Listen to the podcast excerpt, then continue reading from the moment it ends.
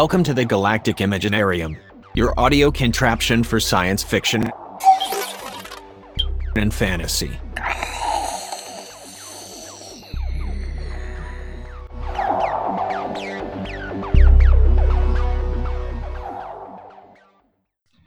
Bine ați venit la uh, întâlnirea clubului G42 din 22 mai 2020.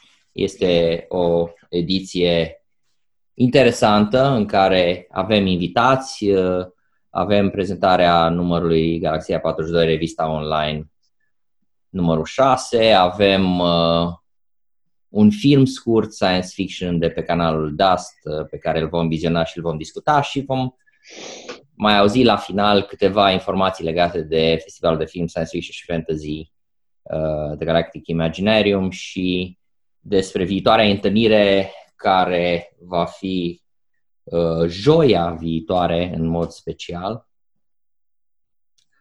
uh, și care o să fie o întâlnire internațională în limba engleză, dar o să vorbim mai mult despre acest lucru la finalul întâlnirii.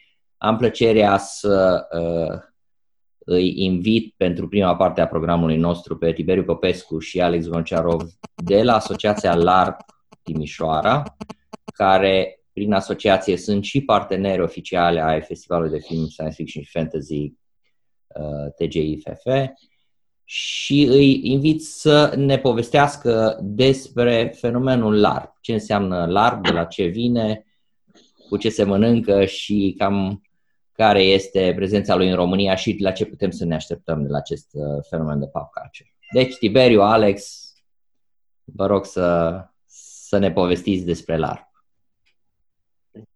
Uh, salutare, eu sunt Alex. Uh, asociația noastră se numește Be Active. Uh, LARP Timișoara este unul din programele pe care le desfășurăm. Okay. Uh, LARP. Uh, ce este LARP? LARP vine de la Live Action Roleplay și este o formă de joc. Este oarecum asemănător cu Dungeons and Dragons, pentru că foarte mult încă a pornit de la Dungeons and Dragons, uh, în sensul că fiecare participant are un personaj și încearcă pe cât posibil să întreprindă acțiunile personajului. Doar că spre deosebire de D&D, unde totul e pe hârtie, pe character sheet aici faci totul cu propriul tău corp. Și na, ideea e că intri într-o lume fictivă cu un anumit personaj și na, faci tot posibilul să joci în live, că de aici vine live action, să joci acțiunile personajului pe care l-ai primit sau ți le-ai ales. Uh, uh, Tibi, am uitat ceva? Nu, în mare cam mai e. E că ar trebui să joci rolul acestui personaj în, funcție de, în funcție de că trăsăturile lui de, în general, poți să primești o, un character sheet, spre exemplu, care îți oferă anumite informații și caracteristici ale personajului respectiv. Și ai în mod normal niște obiective de îndeplinit și tu trebuie să încerci cum crezi tu să îndeplinești aceste obiective păstrând, stând în rol, nu? Da, cam mai e. Acum e, poate să fie de la stat într-o cameră și vorbit și toate acțiunile tale să fie pe, pe bază de dialog sau poate să fie o lume foarte deschisă, afară, într-un setup interesant, într-un așa, în care ai diferite mecanici de care să te folosești, de la luptat cu alți oameni, de la, nu știu, negociat, spionat. E nu există o limită, practic. Poți să, ce idee are creatorul jocului, le poate pune în, în practică sau creatorii lumii respective și atunci te folosești de toate aceste mijloace să atingi, să-ți atingi obiectivele proprii. Nu, cam mai e. Să înțeleg că e un fel de teatru de, de din acesta, eu știu, să zicem, nu neapărat de amator, dar un teatru impromptu care se realizează la fața locului după un set de reguli? Da, foarte multă lume îl uh, compară cu teatru. Da. Scuze, Alex. Zic eu, tu zici tu. Da, da, zi. Uh, foarte multă lume îl compară cu teatru, dar este o diferență majoră între LARP și teatru. Teatru este făcut pentru un public, pentru o audiență. LARP-ul este, are ca scop să noi jucătorii, participanții, să ducem mai departe povestea și să creăm ceva împreună. Și nu ne interesează cine se uită și dacă se uită cineva. Dacă okay. la teatru există personaje, dar la personaje tu primești uh, doar un status quo la începutul jocului. Și ce faci mai departe depinde foarte mult de tine. Da, Game Masterul sau Game Designerul te poate restrânge în anumite privințe, dar în mare este decizia jucătorului ce va face personajul lui. Pe baza felului în care el interprete, interpretează fișa de joc sau fișa de personaj. Ok, și acest, da. acest joc, cine stabilește scenariul sau există, eu știu, un model păi, după care se face scenariul respectiv? Mm, nu, nu există neapărat un model și scenariile pot să fie de la destul de complicate la destul de simpliste și deschise. Nu știu, spre exemplu, evenimentul care are loc în Serbia anual, la care am tot mers noi, este o lume fictivă și noi mergem într-o...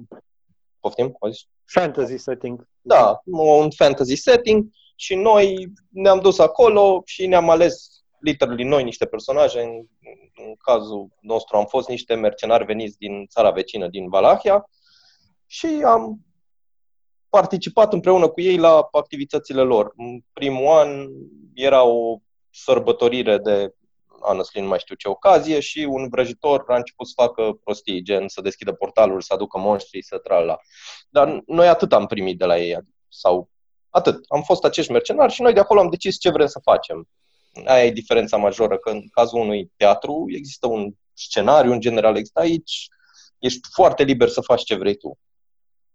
Da, și, într-adevăr, cum a zis uh, Alex, e important că nu e pentru uh, viewership-ul audienței, e pentru tine. Nu, după aia mai sunt partea de chamber larp care au loc într-o cameră în general și acolo este un scenariu, dar tot destul de simplist în sensul că primești o foaie de caracter de obicei, de o pagină sub o pagină în care îți povestește puțin despre cine ești tu. De acolo, again, tu ai libertate completă să decizi cum vrei tu să încerci să uh, ți atingi obiectivele. Pot să dau numai eu un exemplu despre ce am Te făcut rog. noi la Revolution. Am făcut un exemplu de la foarte, foarte simplu. Eram la Revolution Festival, la Muzeul Satului, și am amenajat o masă care să aducă da, cu elemente foarte puține de decor a purgatoriu. Uh, aveam niște voluntari care se plimbau cu coasa costumați în moarte prin mulțime, agățau câțiva participanți, le spuneau pe scurt despre ce este vorba și ei pe loc primeau caracterul lor, care practic Păi, aveau foarte mare libertate să și-l facă. Li se spunea că au murit, că au murit și că au ajuns în purgatoriu și trebuie să povestească celorlalți oameni de la masă cum au murit, ce dorințe aveau înainte să moară și era foarte freeform așa. Da, da și... Larg, foarte simplu. Da, asta, aici terminam. Da, și ideea era că povesteau și cu moartea și moartea decidea dacă le mai dă o șansă la viață sau nu. A, da, în da. funcție de ce transmiteau, cum și-au trăit viața și așa mai departe. Dar literally puteau spună absolut orice, nu era niciun fel de regulă sau scenariu da, sau... Puteau să fie propria persoană, ca model de inspirație puteau să-și iau un personaj cunoscut sau puteau să inventeze complet de la zero. Aveți idee cam cine a pornit ideea asta de LARP, la cine și a inventat conceptul sau când a apărut ea? Mm, da, Con... un inventator clar, da? Zi tu. Da, nu e un inventator clar. Conceptul a, apărut prin țările nordice, am senzația, prin anii 80 undeva, dacă nu greșesc. Da, chiar mai devreme. După, mai după devreme. Da. Da, și ce mai iară destul de important LARP e că un joc de LARP poate să țină de la două ore la zile întregi. În sensul că în, în, în Bulgaria, spre exemplu, este un eveniment din nou anual care ține 5 zile, iar în acele 5 zile tu, cu excepția unor zone prestabilite, ești tot timpul un personaj. Adică eu nu o să fiu, când mă plimb pe acolo, nu o să fiu niciodată Tibi, o să fiu personajul respectiv, trebuie să mă port ca atare, nu ai voie să scoți telefoane, să faci alte activități moderne ca să strici imersiunea celorlalți jucători. Și e atât de realist făcut încât uh, povesteam cu cei din Serbia că au mai mers, erau atacați noaptea când dormeau să li se fure diferite chestii, aveau diferite obiective și prostii alte alte facțiuni de întreprins și atunci erau un continuu personaj, cu excepția zonelor în care, na, se poate evident că se poate la o pauză sau dacă ești obosit sau dacă ai o problemă sau, dar, na. Este gândit să fie cât mai immersive, să fie acolo, să arate cât mai, nu știu, cum ar trebui să arate lumea respectivă și da. Și la nivel mondial, care sunt centrele cele mai active sau țările în care există? La nivel mondial există peste tot, cu excepția României, din câte am concluzionat noi, din nefericire. În România nu a prins deloc, există foarte mulți practicanți în absolut toate țările.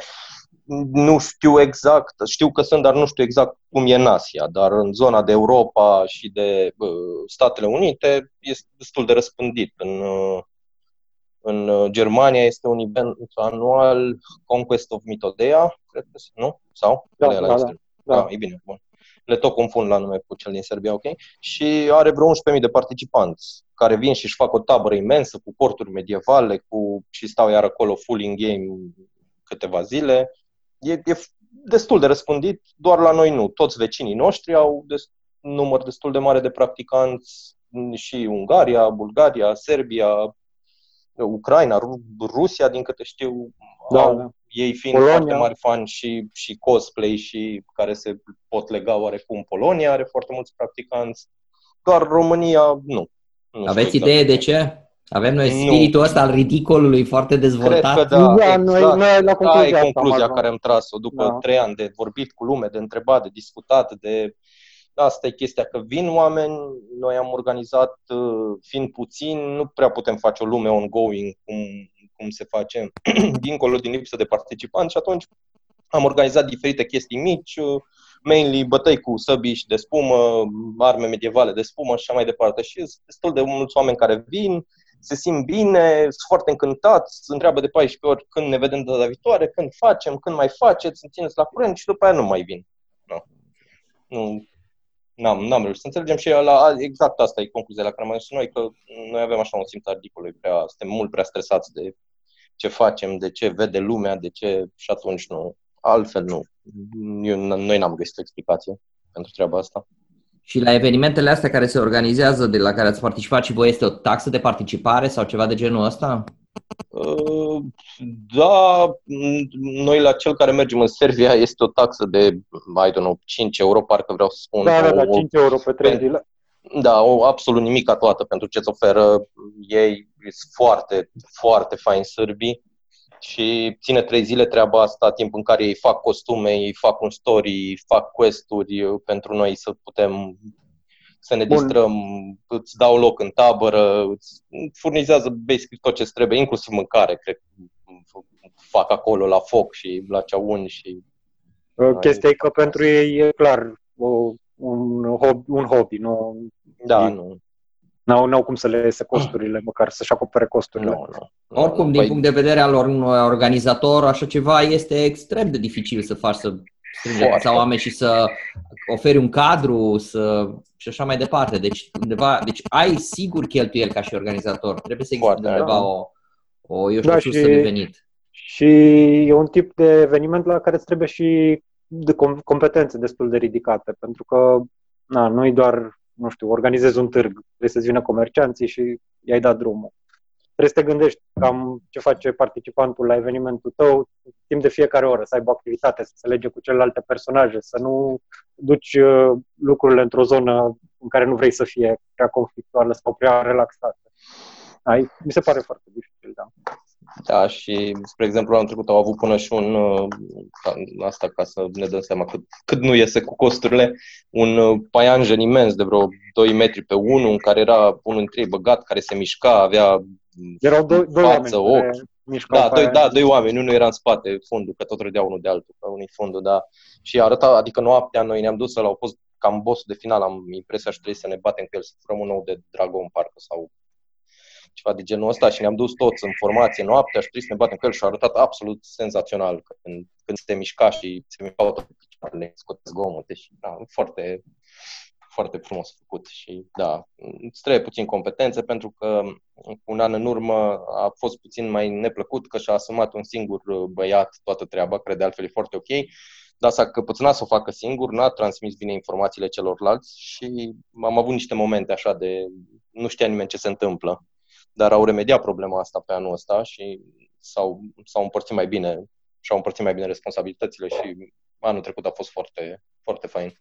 A fost activități în continuu, deci ne-am ajuns vineri la, nu știu, 12, am stat puțin pe acolo, că da, ne-am revăzut cu oamenii care îi cunoșteam și de pe la 2, 3, 4 undeva am început și am terminat sâmbătă dimineața la 5 sau deci, full, n-a fost, n-am stat deloc, n-am foarte, foarte frumos făcut.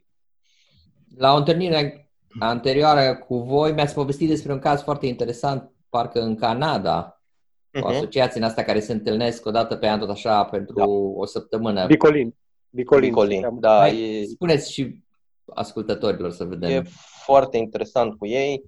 Uh, ei n-au chiar atât de mulți participanți în sensul că au doar, doar vreo 3.000, da, da, absolut mulți. Și uh, au făcut o localitate întreagă pentru, pentru LARP, în care au construit, erau, cred că, erau, știu că erau la un moment dat la 190 de, de case și clădiri și așa mai departe și după aia am văzut că urmări pe la 215 au construit drumuri acolo, podețe, castelașe, case și vin o săptămână și stau acolo și ce au făcut ei foarte interesant e că au reușit să facă activități și pentru copii, dar tot in-game, cumva. Și vin toată familia și au și copii ce să facă uh, ei se duc, fac battle line-uri, fac tot felul de chestii care arată foarte frumos pe, pe YouTube și au creat religii de la zero cu tot felul de ritualuri și aia e practic frumusețea larpului că poți să te duci la o treabă de genul ăsta în care de fapt se bat, nu știu, două, trei facțiuni pentru ceva și tu poți să nu pui mâna pe o armă. Tu dacă vrei să fii un preot sau un bucătar sau un un diplomat sau o domniță sau un cavaler laș sau whatever. Bard. Sau... Un bar, da, noi aveam în, în Serbia, era unul care toată ziua stătea și cânta sau ai, ești, ești foarte liber în, în ce faci și atunci sigur găsești ceva ce îți place să faci automat. Da, și ei vin o, o săptămână pe an și o petrec acolo. Da, e, arată senzațional pe, pe YouTube, cu toți îmbrăcați frumos în costume. În, da, e frumos. Și mai sunt, și sunt și pentru pe Warhammer făcute prin Germania cu foarte mulți participanți. Na, Witcher, School of Witcher. Da, School of Witcher, iar e foarte drăguț, nu știu dacă se mai ține, în dar Polonia. În, în Polonia, într-un castel. Da, se ține doar că a fost amânat cu COVID-ul. Da, păi nu. Da, merge înainte într-un uh, castel și te duceai acolo și ei te antrenau să fii Witcher și aveau tot felul de chestii pregătite, în sensul că te trezeau noaptea din pat, că atacă moștri și trebuia să te pregătești repede a dormi, să te duci, să te baci. Făceai training-uri și la un moment dat făcuseră chiar o, o chestie, nu știu dacă toată lumea cunoaște universul Witcher. Witcherul e un luptător de, care luptă cu monștri și are niște puteri magice, iși, da, și exersau sign-uri, se cheamă și exersau la un moment dat, învățau să facă sign și au făcut o chestie pirotehnică ca să pară că le reușește sign și dădeau ei cu mâna și bubuiau o chestie mică și foarte, foarte frumos. Ai atacau monștri care ieșau din, din lac noaptea și na, și ținea trei zile treaba asta. Scotea la făcut flotări, la exerciții, la... Să, na. Sunt foarte, foarte multe. Pe science fiction sunt? De, da, sunt și pe partea de SF. Uh, este unul la care a participat Alex și eventual vă spun el mai mult despre el cu Battlestar Galactica, care a fost foarte drăguț. Chiar te rog, Alex, să ne, să ne spui. Uh, cel la care am participat eu iar a fost un, o formă de chamber LARP cu personaje făcute pe loc. Uh, eu am fost, eram, uh, practic, povestea era că eram pe o navă care își pierduse generatorul de energie uh, și mai aveam doar pentru un salt și na, trebuia să cădem de acord dacă aterizăm pe cea mai apropiată planetă sau încercăm să fugim, în ideea în care erau foarte multe nave Silent în zonă. Și, na, dacă săream după flota principală, riscam să trădăm poziția flotei. Dacă mergeam pe planetă, era sigur că o să murim cu toți până la urmă, că era o planetă aridă și na, erau și ceva informații care era bine să ajungă la flotă, la bord. Și na, totul practic s-a rezolvat prin discuții și na, e foarte interesant. Și la ăsta la care am fost eu nu, nu s-a folosit foarte mult uh, decor iară, că practic a fost un joc în timpul unei, în cadrul unei conferințe. Și na, personaje de o pagină, citit 10 minute înainte și na, jucat. Uh, dar pe Battlestar Galactica pot spune că în uh, Suedia s-a făcut un LARP foarte, foarte interesant de 80-100 de persoane. Au uh, luat un crucișător din al doilea război mondial și au făcut acolo pe trei zile. Și povestea era că era altă navă decât uh, cele care apăreau în serial, care a scăpat de atacul inițial și na, erau practic toți oamenii de pe crucișători erau personaje în joc. Game Masterii nu participau, erau background. Puteai să fii de la mafia, de pe navă, Cylon, militari, politicieni, uh, ingineri de motoare, orice na, găseai în serialul Battlestar Galactica, puteai să ai și aici. Și... Păi și, și în cazul vostru au fost ceva Cylon, parcă nu? Da, da, păi eu am fost unul din ei. Eram doi Cylon da. și eu am fost unul din ei, da. Da, da.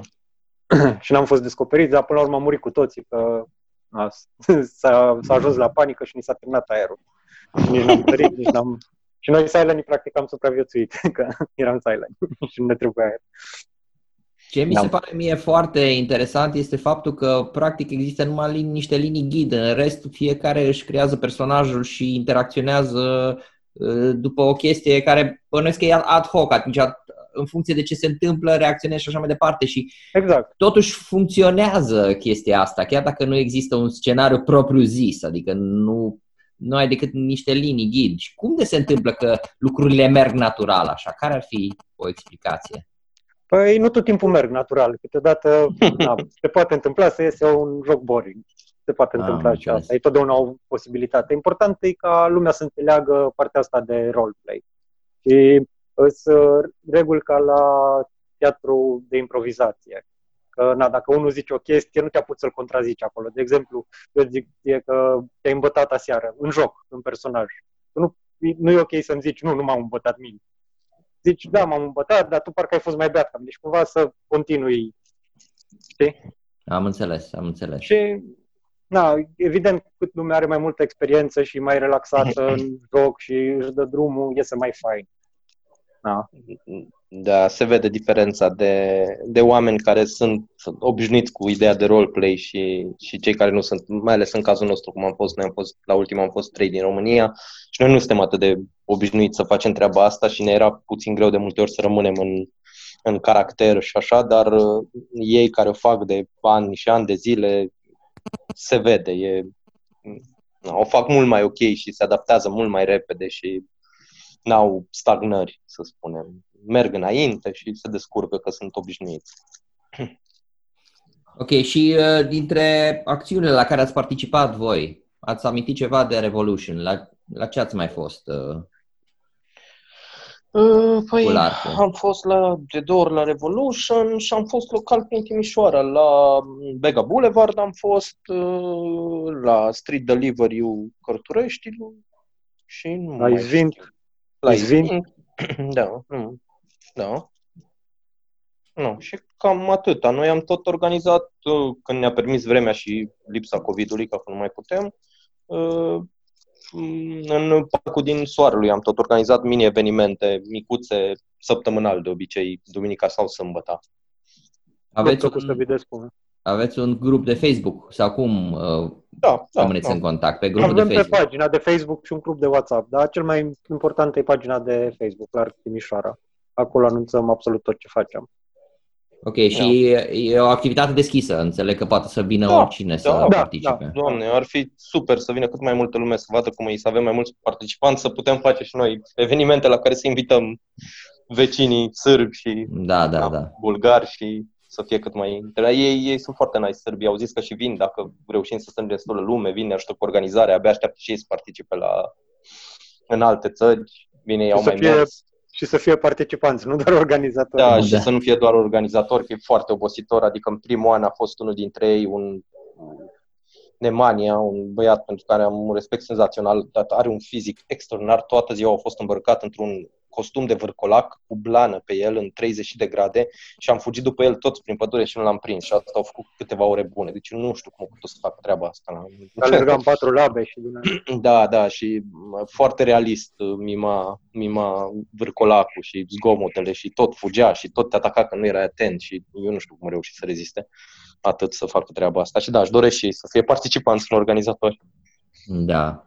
Păi oricum uh, și la uh, festivalul de film science fiction și fantasy pe care îl organizăm voi o să fiți invitați. Din păcate, uh, situația ne-a obligat să ajungem într-o variantă de organizare online, dar va fi o bună posibilitate de a promova genul ăsta de, de activitate și sperăm ca la anul să avem și activități uh, care să fie pentru public, cu participarea publicului, nu cu participare virtuală a publicului.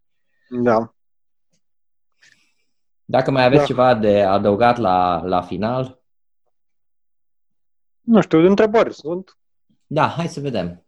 Sau, înainte de întrebări, spuneți-mi fiecare de ce vă place vouă LARP, Tibi? De ce îți place ție larp Păi, nu știu cum să încep. Nu văd de ce să nu-ți placă LARP.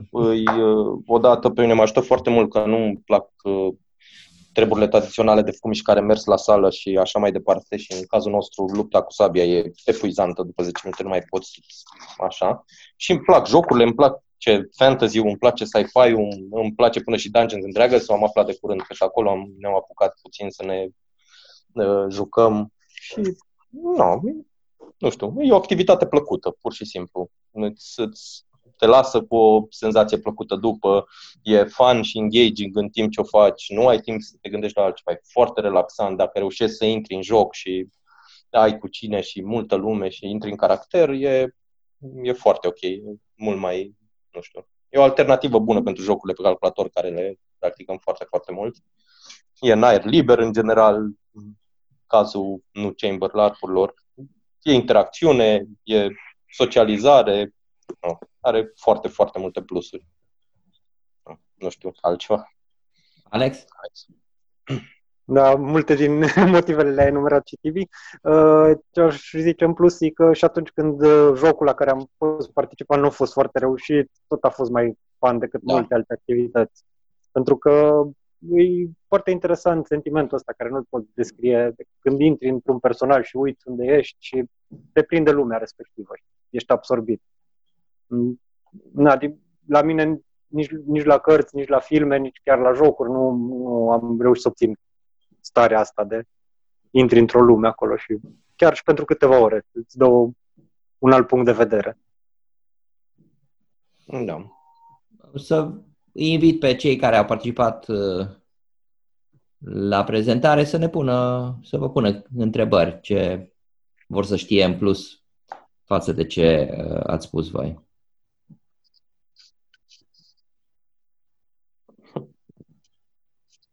Am fost foarte clari. Da, n-am, da, nu știu, tu ai spus, Tibi, despre România. N-am, nu cred că am spus. Am Dacă mai, da, hai să vedem. Ce mai e prin România? Există cluburi mai... Zi, tu, Alex. Da, nu există. a, a, au fost niște băieți la Iași care au făcut, uh, au mers mult pe partea de luptă cu săbii de spumă, dar au dispărut complet. Când i-am contactat, deja nu mai erau activi și n-am reușit să aflu nimic despre ei. Au mai fost niște oameni la București care făceau o treabă faină pe partea de chamber LARP, un chamber LARP mai mare cu decoruri, cu costume, cu na, treabă destul de serioasă.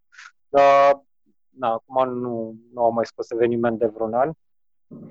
Și mai este în Timișoara un tip care nu își uh, marketează produsul ca și LARP, dar na, eu zic că e tot o formă de LARP. Uh, el merge mult pe partea de atmosferă și, uh, și are un eveniment care se numește Cină cu Delict. Am participat la două ediții. Cină da, cu? Interesant. Delict. așa, delict. Cină cu Delict. Ah, cu Delict, da. Da, a pornit, a pornit de la ideea de Murder Mystery Dinner, care tot o, oarecum o formă de LARP, unde se întâmplă ceva. El a dus-o un pic mai departe, mai pe partea de LARP, unde deja e o lume liberă, în care ai un personaj și da, întreprins diferite acțiuni și totul se întâmplă pe perioada unei cine la un restaurant din oraș. Am înțeles. Până Eu lumea... am participat la două... Da, scuze. Așa, spune.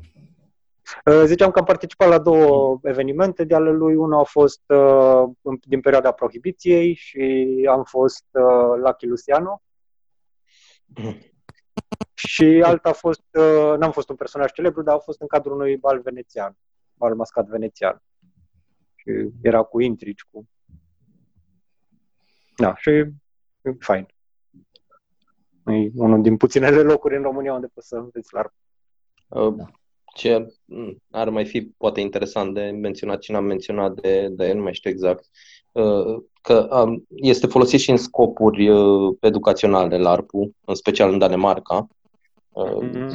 da, era ceva școală unde copiluții de clasa de a doua, a treia pe acolo nu, nu reușeau să nu reușeau să învețe și să le creeze interes pentru o perioadă de recesiune, am senzație, din Danemarca, de nu mai, mai știi cumva exact ce era. Uh, da, reforma agricolă de la 1950, da, ceva da, super așa. neinteresant, chiar și pentru, pentru mine care sunt pasionat de istorie. Da, mai ales pentru un copil și atunci au, uh, au propus la, până la urmă au ajuns la Ministerul de Învățământ, din câte știu, și au făcut larg pe tema asta și a avut foarte mare succes și acum, din câte știu, este o școală care funcționează în mare parte cu LARP, în sensul că uh, pentru aceea reformă agricolă plictisitoare, i-au făcut pe copiii țăranii respectiv și le-au făcut niște jocuri și să înțeleagă exact ce s-a întâmplat și na, a fost foarte de succes și acum e, e o școală unde profesorii se îmbracă în costume și fac tot jocuri pentru a preda materia respectivă care o au în, na, de predat. Foarte, și foarte interesant. Are, da, are, adică din câte spunea unde am citit eu, are rezultate peste media uh, școlilor din Danemarca, școala respectivă, dar acum nu știu exact pe ce criterii decid ei și pe, de ce pe teste naționale. Da, da, dar cred că nu mai știam asta. Da, este și un liceu care merge numai pe, au o programă bazată numai pe LARP. 100%. Fiecare lecție e pe bază de LARP. Se, de exemplu, au, au câte un semestru și în fiecare semestru decid o tematică. De exemplu, semestrul ăsta suntem romani cu toții și au povești pe baza Imperiului Roman și na, acolo discută latina, de exemplu, evident. Uh, engleza e limba negustorilor și trebuie să învețe și un pic engleză. Uh, teorema lui Pitagora că trebuie să construiască apeducte. Și, na. Fiecare materie din, uh, element din programa școlară o introduc în, uh, în joc. Și are foarte mare succes. Au pornit ca cu o clasă experimentală de 30 de copii și acum au, cred că, două cicluri full. Da. Uh, ok, eu o să lansez acum un uh, sondaj de opinie. O să vă rog, Alex și Tiberiu, să nu-l completați, că e referitor la, uh, la LARF și uh, cei care participă uh, la întâlnire, vă rog să dați un răspuns uh, legat de uh, disponibilitatea voastră de a participa într-un asemenea uh, tip de joc, care mie mi se uh, pare foarte asemănător cu Second Life, poate știe lumea genul acesta. Da, de, poate fi, da, da. De, Doar că n-ai avatar. Da, lume, da, tu ești avatarul. Ești avatar, da. da, tu ești avatarul, dar practic tot așa este o lume în care fiecare își joacă un rol pe care și-l inventează el sau un personaj pare, pe care și-l uh, inventează. Pot să menționez referitor la polul tău că l-am văzut, e că și eu sunt destul de introvertit și foarte multă lume introvertită care enjoy foarte mult la Pentru că da. îți permite să fii altcineva, nu, na, nu știu, e, nu, nu e o preliște treaba asta. Consecințele sociale sunt mult diminuate fiind într-un personaj. Am înțeles, da.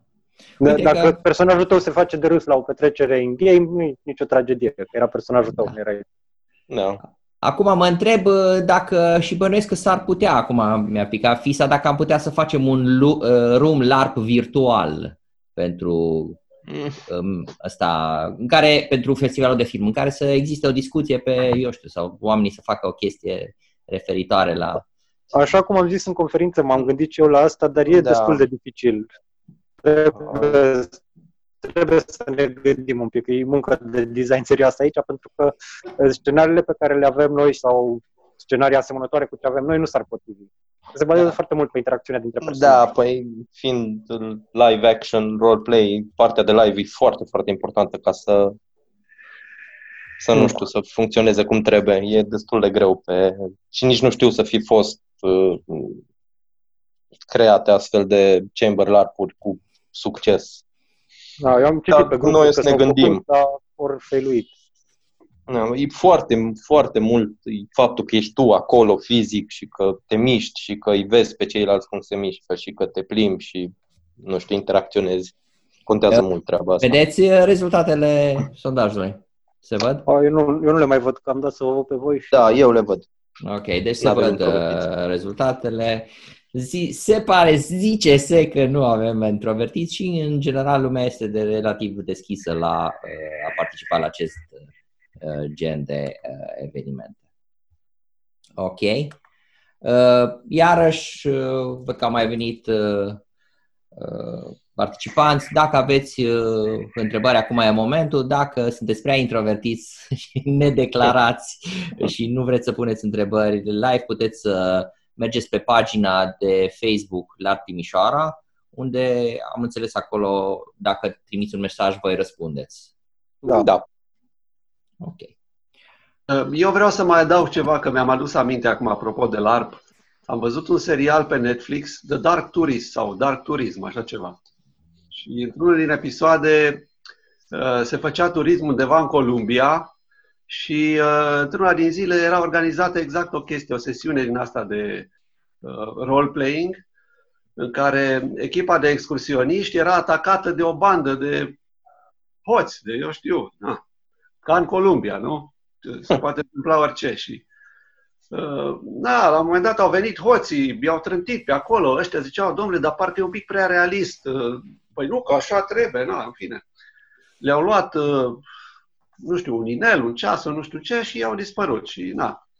După ceva timp, după câteva ore, ăștia tot așteptau. Bun, și bun, s-a terminat sesiunea de... Uh, păi s-a terminat. Păi bun, și inelul meu, inelul meu unde Păi, păi cum, nu, nu, nu aveți, vă lipsește un inel? Păi mi l-a luat hoțul ăla. Mă, nu știm nimica.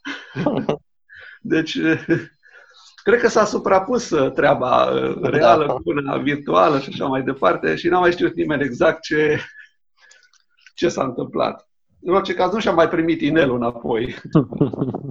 Sunt uh, și s-au mai făcut uh, larpuri destul de realiste de genul ăsta, nu știu, cred că era ceva la un moment dat cu uh, tortură mm, și interogare și tot game, dar pretty realistic, adică mult mai realist decât aș fi eu dispus să particip și da, ai chestia, se pot face foarte, foarte multe chestii, n-ai o limită pusă cât timp poți să, na, nu știu, fii respectos, să fie toată lumea safe și așa poți să faci practic de pe orice și despre orice și la orice nivel de realism și light și na, până la urmă hardcore. Mm. Au mai fost, cred că în Italia de trei ori trăit într-un sat nu știu cât timp, iară vreo săptămână fără diferite utilități ca să, nu știu, retrăiască vremurile sau nu mai știu exact, dar iară destul de hardcore și așa. Da, deci se pot. Da, na, treaba cu inelul nu prea frumoasă, aia nu. E, Așa, așa ca fac divers, poate că era o chestie doar regizată în serialul ăla, că na, nu era Mhm. documentat 100%. Era așa o chestie pe Netflix, nu Mm. Da, foarte da. serioasă.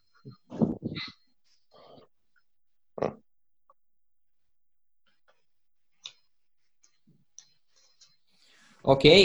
Dacă nu mai sunt întrebări, atunci Tiberiu și Alex, vă mulțumesc mult că Uh, ați Aș participat. mai pune o Așa, întrebare. te rog, Alex. Uh, Salut. scuze, am ajuns puțin, te Salut. salut, uh, uh, Alex și salut Tiberiu. am ajuns puțin mai târziu că am fost pe drum cu mașina. Uh, vreau să întreb uh, dacă că a, a menționat la un moment dat unul dintre ei uh, similaritatea cu um, teatrul de improvizație. Eu fac parte din trupa teatru portabil care are și o divizie de impro în Timișoara, se numește uh, Uh, nu știu, ați auzit de Teatru Portabil Timișoara? Nu. Nu. Ok. Uh, ați auzit de Impro High? Aia nu e trupa noastră, e cealaltă. Mm, Am Deci- auzit, dar nu știu foarte Eu nu. multe. Da. Așa, și noi mai avem Impro Portabil, care e trupa noastră. Și într-adevăr, uh, ideea de a intra într-un personaj și, cum ați spus voi, a nu refuza oferta partenerului uh, și de a conlucra cu toții spre un uh, scenariu comun care se naște spontan, este prezentă și la noi în teatru de improvizație. Mă gândeam uh, ca să vă lărgiți uh, și uh, voi uh, puțin, uh, să spunem, publicul sau chiar uh, amatorii de, de LARP, uh, de ce nu încercați sau de ce nu încercăm uh, o conjugare a, a celor două uh, scene? nouă ne lipsesc uh, echipamentele, adică nu, nu avem costume uh, bănuiesc. N-am prins totul, dar am, am impresia că ați menționat probabil la început uh, mai multe legat de costume sau de obligativitatea de a avea un costum. Bănuiesc că e, e important, nu? Uh, în mod normal e, în cazul nostru n-am prea ținut cont, fiind uh, oamenii la început și ne fiind mulți, am vrut să îi lăsăm să încerce.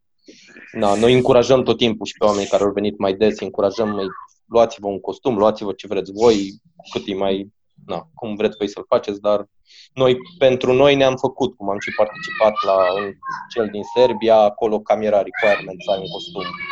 Și în da. general la jocurile de lar mai mari este că, na, e una când vine cineva în blugi și Nike și trala și una când ai o tunică medievală pe tine și altfel, altfel simt toți lumea respectivă. Am da. înțeles, dar strict legat de dezinhibare și interacțiuni, deci tot ce nu presupune costum, uh, eu vă recomand cu căldură când se mai uh, dezgheață apele și cu coronavirusul. Uh, noi facem și ateliere de, de teatru de improvizație și poate reușim să ne conjugăm la un moment dat. În general facem pe la festivaluri sau la Casa Tineretului, la festivaluri gen Play sau Codru Fest sau altele. V-ați gândit să, să vă înscrieți să participați, de exemplu, la un play sau la un codru, când va fi? Acum am impresia că anul ăsta e cam compromis totul, dar poate de la anul, nu știu. Mm, da, în principiu da, nu ne-am gândit la niște activități anume, dar... Vă, vă întreb pentru că na, noi, noi tot umblăm, deci suntem destul de prezenți prin Timișoara pe la toate evenimentele. Nu am auzit până, până de curând când Darius uh, v-a, v-a prezentat uh, în, în cenaclu, nici nu știam de acest fenomen în Timișoara. Și mi se pare păcat, pentru că, dacă am înțeles bine, e un fenomen unic în țară. Și, Cam da, din nefericire. Și, și, și vă spun, printre noi, cei care practicăm teatru de improvizație și teatru de orice formă, sunt foarte mulți geeks. Adică ne plac serialele SF, ne plac uh, filmele, citim fantasy, citim sci-fi, deci suntem de ăștia și unii dintre noi chiar sunt it Eu nu, dar, dar sunt alții. Deci, cumva, suntem, am impresia că zona de, de um, uh, să spunem, suprapunerea intereselor, gusturilor și pasiunilor e, e destul de mare. Tocmai de aia eu am două sugestii. În primul rând, nu știu, mai ales că nu am prins toată uh, prezentarea voastră, v-ați gândit să scrieți ceva despre asta ca să, nu știu, vorbesc cu editorii revistei în principal, să existe un articol care să prezinte lucrul ăsta, v-ați gândit la asta? Pe mine m-ar da. interesa foarte mult să știu mai multe și nu vreau să vă mai pun acum să spuneți ce ați spus 20 de minute în care eu am lipsit. Unul la mână și după ce se face asta, ulterior o să vedem dacă putem să, să uh, reunim mai mulți oameni, să vă ajutăm și pe voi și să, să introducem și în, uh, în zona noastră o chestie care uh, până acum ne era străină și uh-huh. cum ați prezentat-o mi se pare foarte tare și aș, aș vrea să facem. Na, e, e doar o sugestie, rămâne să, să vorbim pe viitor. Da, sună, sună foarte bine. În principiu, da, e foarte da. ok. Noi suntem deschiși să participăm cam la orice. Da, trebuie să ne gândim la ceva treaba asta. concret și să treacă pandemia, că nu. Hai. Da, aia ne cam... e greu de Nu știu, spre exemplu, lucru. nu știu, și asta nici n-am zis, așa că nu mai zicem o dată, la unul dintre Revolution-uri am mers cu Star Wars. Am făcut uh, săbii lightsaber din spumă, ne-am făcut costume frumos uh, de, de Jedi și așa și bă, l-a fost uh, tema, da, și de Sith, bineînțeles, că nu poate să lipsească. Uh, așa și, na, deci se pot face tot felul de chestii. Și na, noi suntem deschiși și ne dorim să se facă. Ne place mult. Da. Super, mulțumesc foarte mult și felicitări pentru tot ce faceți. Mulțumim, ne... să ținem legătura. Da. Da, e o idee foarte bună. Poate cu această ocazie, dacă toți suntem deschiși spre uh, o colaborare, mă gândeam că zicea Alexandru, Alex Maniu că mai există încă o uh, trupă de teatru de improvizație. Poate la un moment dat uh, uh, strângem și acea trupă cu trupa lui Alex și cu cei de la LAR Timișoara să facem o chestie mai mare în cadrul festivalului uh, de film. Noi o să încercăm să oferim un cadru, adică un spațiu uh, propice și să vedem în ce măsură cu ajutorul sponsorilor putem să avem și niște decoruri pentru o anumită temă dată, pentru că dacă se strâng mai mulți oameni cu ghilimele de rigoare profesioniști care intră în uh, această lume, să fie și decorurile acolo și poate lumea uh, dintre cei care participă la festival vor dori și atunci se creează așa un fel de emulație. Dar o să mai vorbim despre asta pentru că uh, ar fi păcat să nu încercăm un asemenea proiect, zic eu. Da, da. Da. Atât frumos. Ok. Mulțumesc. Eu propun să închidem această parte a programului. Deja suntem de mai mult de uh, 45 de minute pe tema asta. E clar că e o temă interesantă și uh, uh, lumea e interesată uh, de LARP. Uh, și o să trecem la partea a doua a programului în care îl invit pe Daniel Timariu să ne facă o prezentare a numărului 6 din revista online Galaxia 42. Este alături de noi și Alex Lamba și Teodora Matei, care uh, sunt și ei, ei parte din uh, redacție. De fapt, aici și Marius și eu și Cristi și Alex, toată lumea participă cu materiale, suntem și Florin, uite, nu că pe Florin nu-l văd, nu știu dacă este sau nu uh, logat, adică logat este, dar nu știu dacă ne aude, este și Florin care are o rubrică de știință, deci suntem uh, aici de la, de la revistă. Hai să vedem, Daniel. Salut pe toată lumea, bine v-am reîntâlnit și salut pe cei doi, uh, nici nu știu cum să zic, larpiști timișoreni, Tiberiu și Alex. Faceți un lucru grozav, salut. nu că m-aș pricepe, dar uh, salut, din salut. ce v-am ascultat, e mult de muncă, și uh, nu știu câtă satisfacție aveți de pe urma muncii, dar eu sper să, să evoluați cât mai bine și să, și să ne vedem cu toții, poate, într-un uh, joc din ăsta sau scenariu făcut de voi. Da, ar fi super.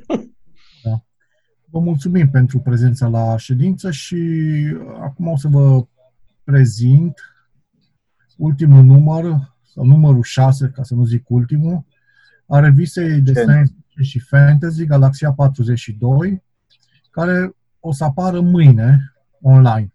Încă se lucrează la, la ea. Așadar, uh, uh, este aproape ca o ședință de revistă aici, de redacție, pentru că este și celălalt coordonator Alex Lamba, dar este și Teodora Matei, așa cum a zis bine Darius, uh, cum îi zice, capul limpede al redacției. Ea uh, pune pixul pe noi că biciul e cam greu de ajuns de la Ploiești până aici. Sau, de fapt, până la Brașov nu e așa mare distanță. Dar sunt și uh, uh, alții cofondatori, uh, Darius, uh, Marius, uh, Cristi, Alex, Florin, și îmi face mare plăcere să-i văd pe toți, chiar dacă Florin uh, ne tratează din spațiu, are un mic uh, cosmonaut acolo. Și nu știu, Alex, ne vezi acum? Alex Lamba. Nu, nu ne vede. Nu, nu nicio problemă. Nu, văd doar un ecran negru, dar vă aud. Ok. Așadar, mâine o să apară numărul 6 al revistei de science fiction și fantasy Galaxia 42. Uh, Florin uh, este, ne aude, dar nu are cameră și microfon. Ok. Uh, un număr uh, destul de bogat și aici trebuie să fac uh, un mic istoric. Numărul trecut a avut 46 de articole.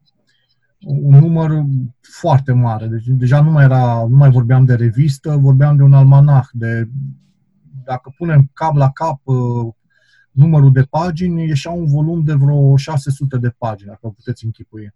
Deci ceva ieșit din comun. Uh, dar uh, la care au muncit uh, foarte mulți oameni. Și atunci efortul fiind împărțit așa pe orizontală, s-a, s-a, s-au putut strânge atâtea articole. Acest număr este mai micuț, în urma unei decizii colective, să nu ne mai aruncăm cu atâtea articole, dar încă este mare. O să aibă și el vreo 30 ceva de articole. Dar uh, cumva efortul nu mai pare așa de multe. ne-am uh, mai, uh, am mai tăiat din uh, câteva rubrici și vom mai tăia și pe viitor, în sensul că începând de numărul următor o să avem doar două traduceri pe număr, una realizată de Miloș Dumbraci și una de Alex Lamba. Pe lângă aceste trei, două, pardon, două traduceri care vor fi ca o regulă, se vor mai adăuga traduceri ocazional făcute fie de Cristi Vicol, fie de Alexandru Maniu sau de Lucian Vasile Sabo sau de cine mai dorește. Uh, important e să avem traduceri de cea mai bună calitate și o, până acum cred că am realizat acest deziderat cu care am plecat de la început în realizarea revistei, să, să putem oferi pasionaților de science fiction și fantasy povestiri, dacă nu neapărat cele mai bune sau nu neapărat cele mai lăudate, adică multipremiate, Hugo, Nebula și așa mai departe, măcar uh, câte o imagine din uh, diverse culturi și diverse zone ale science fiction-ului european și mondial.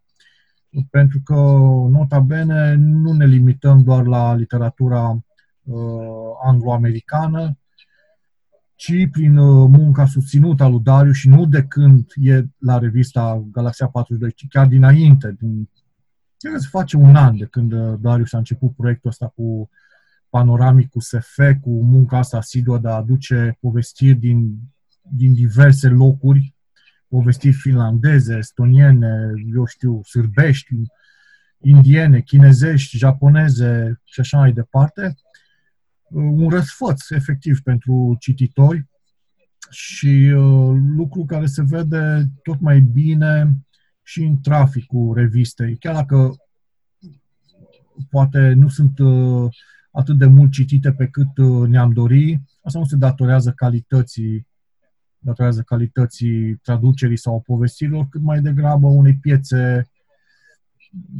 obosite în domeniul ăsta și a lipsei de publicitate. Noi nu ne facem publicitate, nu avem nu ne, nu ne critică nimeni în sensul pozitiv dintre cei mari. Nu apărem în nicio revistă, nu suntem luați în seamă de Uniunea Scriitorilor sau de alte asociații din astea sportive.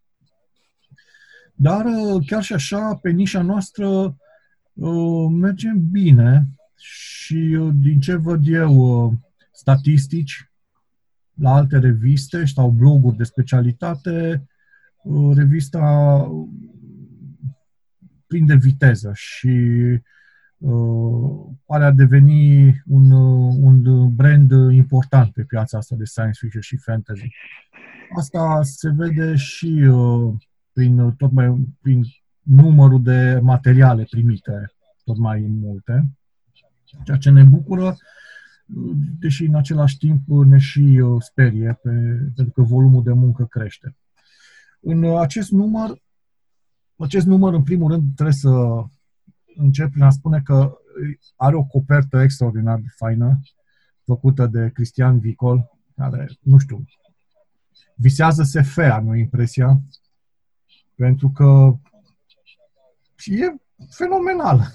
o să o vedeți, majoritatea o știți deja dar e foarte faină și mulțumesc încă o dată lui Cristi pentru munca depusă în cadrul acestei reviste și pentru că uh, i-a dat, uh, i-a dat o formă reviste. Deci partea asta grafică e foarte importantă. Chiar dacă e o revistă online și denumirea de copertă poate să sune un pic așa aiurea dar uh, cu adevărat uh, consistență și profunzime revistei i-au dat și grafica, graficele făcute de ilustrațiile revistei, uh, logo-ul și așa mai departe. În povestirea în numărul actual avem trei povestiri de Remus Paul, sau de Paul Remus, nu știu care e numele și prenumele, Cătălin Preoteasa și Radu Filip. Cei trei așteaptă de mult uh, să fie publicați în revistă, chiar dacă nu au ei neapărat uh, noi îi primim cu drag în rândurile revistei și sper să, să vă placă, să placă tuturor ce scriu, pentru că este și un science fiction și un fantasy acolo bune, bune, peste medie.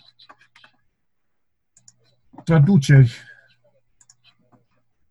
uh, după Seth Dickinson, Mihalis Manolis, ce nu ați asta? Grec. Și Dino Haji Iorgi. Amândoi sunt greci. Deci, exact ce am spus anterior, povestiri din diverse locuri, nu doar anglo-americane.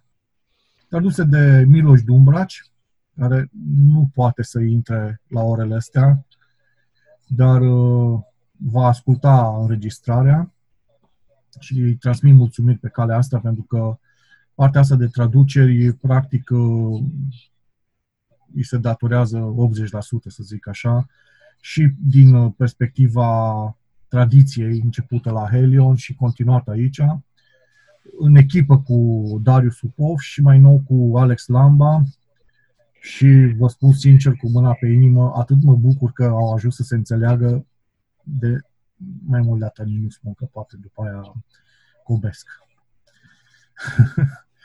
povestiri bune, povestiri bune, să le citiți, să așteptăm critica lui Lucian Dragoș Bogdan cu mare interes. Să vedem. Sper să-i fi plăcut aceste povestiri.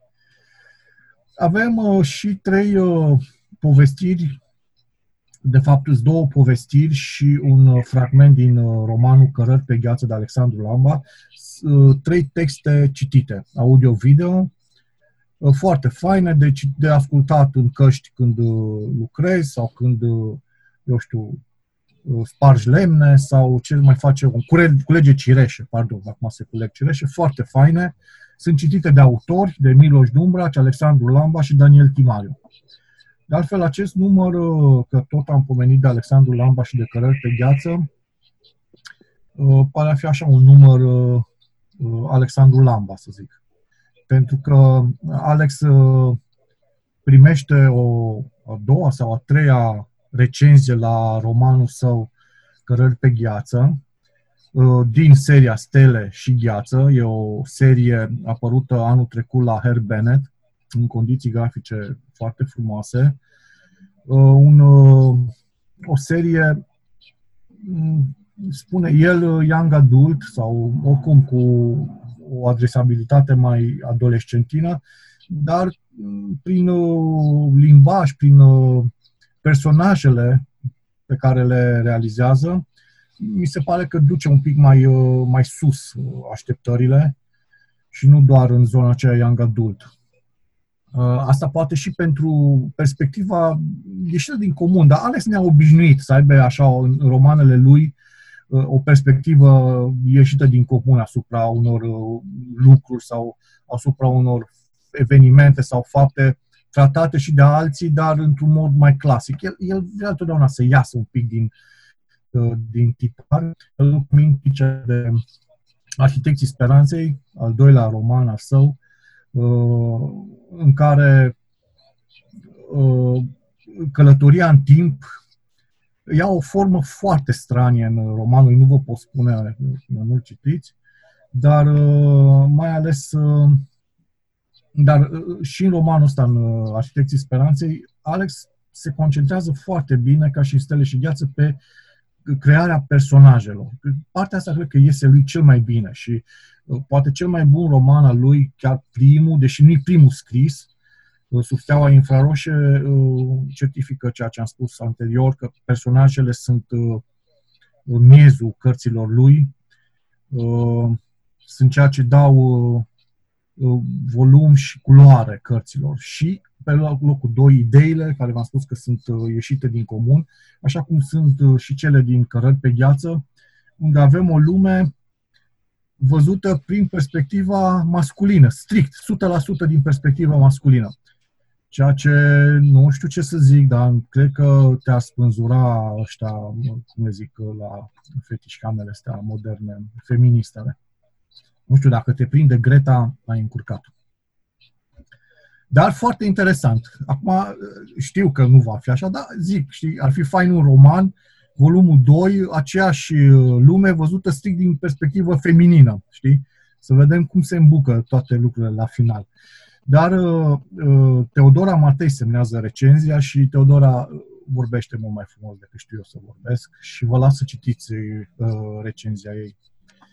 Alex însă semnează o recenzie la volumul de povestire, am crezut eu că este, dar se pare a fi că este un roman mozaic numită Varșava de Ana Donțu, uh, un uh, fragment de povestire, dar o, aproape o povestire, că asta m-a indus pe mine în eroare, uh, care trebuie să recunosc că m-a uimit. Are o calitate foarte bună, adică e chiar fain scrisă povestirea aia. Și zic asta pentru că am ascultat-o pe Ana Donțu și când a citit ea o povestire, nu mi s-a părut atât de deosebită, dar uh, ceea ce am citit acum în povestirea asta, în fragmentul de povestire, e foarte, foarte frumos. Deci, iarăși, un material deosebit. La recenzii... Mă pot lăuda că pe ăsta l-am ales eu, da? din cartea ei. Na, atunci... Mersi frumos! Eu am comandat uh, cartea, dar uh, mi-a ajuns la la EMAG-ul de pe uh, Rebreanu, acolo e un sistem de cu seifuri, nu știu cum, știi, te duci cu codul, citești codul, se deschide o ușiță și îți iei marfa, știi? Dar la mine scria pe bilet până la ora 1. Eu am crezut că până la 1 ziua, știi? Dar nu, era până la 1 noaptea și am pierdut cartea. În fine. Adică când am uh, pus codul, mi-au zis, uh, omule, trebuia să fie acum 12 ore, știi, ceva, nu mai politicos, roboții ăștia sunt foarte politicoși. Uh, alte recenze de carte uh, din acest număr, în afară de cele semnate de Teodora Matei și Alessandru Lamba, este recenzia de carte la celebru roman și nu mai are rost să-l, să-l vorbesc despre el, Mâna stângă a întunericului de Ursula K. Le Guin, și este semnată de uh, Miloș Dumbraci. Uh, a, și uh, vorbeam de Ana Adonțu, avem un interviu cu scritoarea Ana Adonțu, foarte interesant iarăși, realizat de Alexandru Lamba. M-am zis că e un număr așa, cumva semnat în subsidiar Alexandru Lamba, foarte bun. Și uh, legat de traduceri, un panoramic science fiction și fantasy neo-zeelandez de Darius Luca Popov. Uh, tot așa interesant și aici trebuie să spunem că uh, WorldCon se va ține la în Noua Zeelandă, uh, cred că doar online, așa e, Darius? Da. Strict online. Când se va ține? În august, cred. Da. Dacă mi amintesc bine, da. o să... Online, cred că se mai fac înscrieri, deci cine vrea să participe, știu că participă Darius și Marius. Am, în principiu am fi vrut să, între 29 iulie și 2 august. Taxa de participare chiar și pentru varianta online e destul de mare, e în jur de 200 de euro, deci încă nu știm dacă uh, vom participa în sensul că e totuși uh, destul de viperat, deci o să vedem. Da, 200 de euro. Da. Bine, dacă ar fi fost să mergi până acolo, 200 de euro erau... Era nimic, da. Cât mâncai în, în aeroportul, știi? Avem uh, atelier critic de Ciprian Ionus Baciu. Uh, el revine cu acest atelier după ce a scris mulți ani în revista Helion.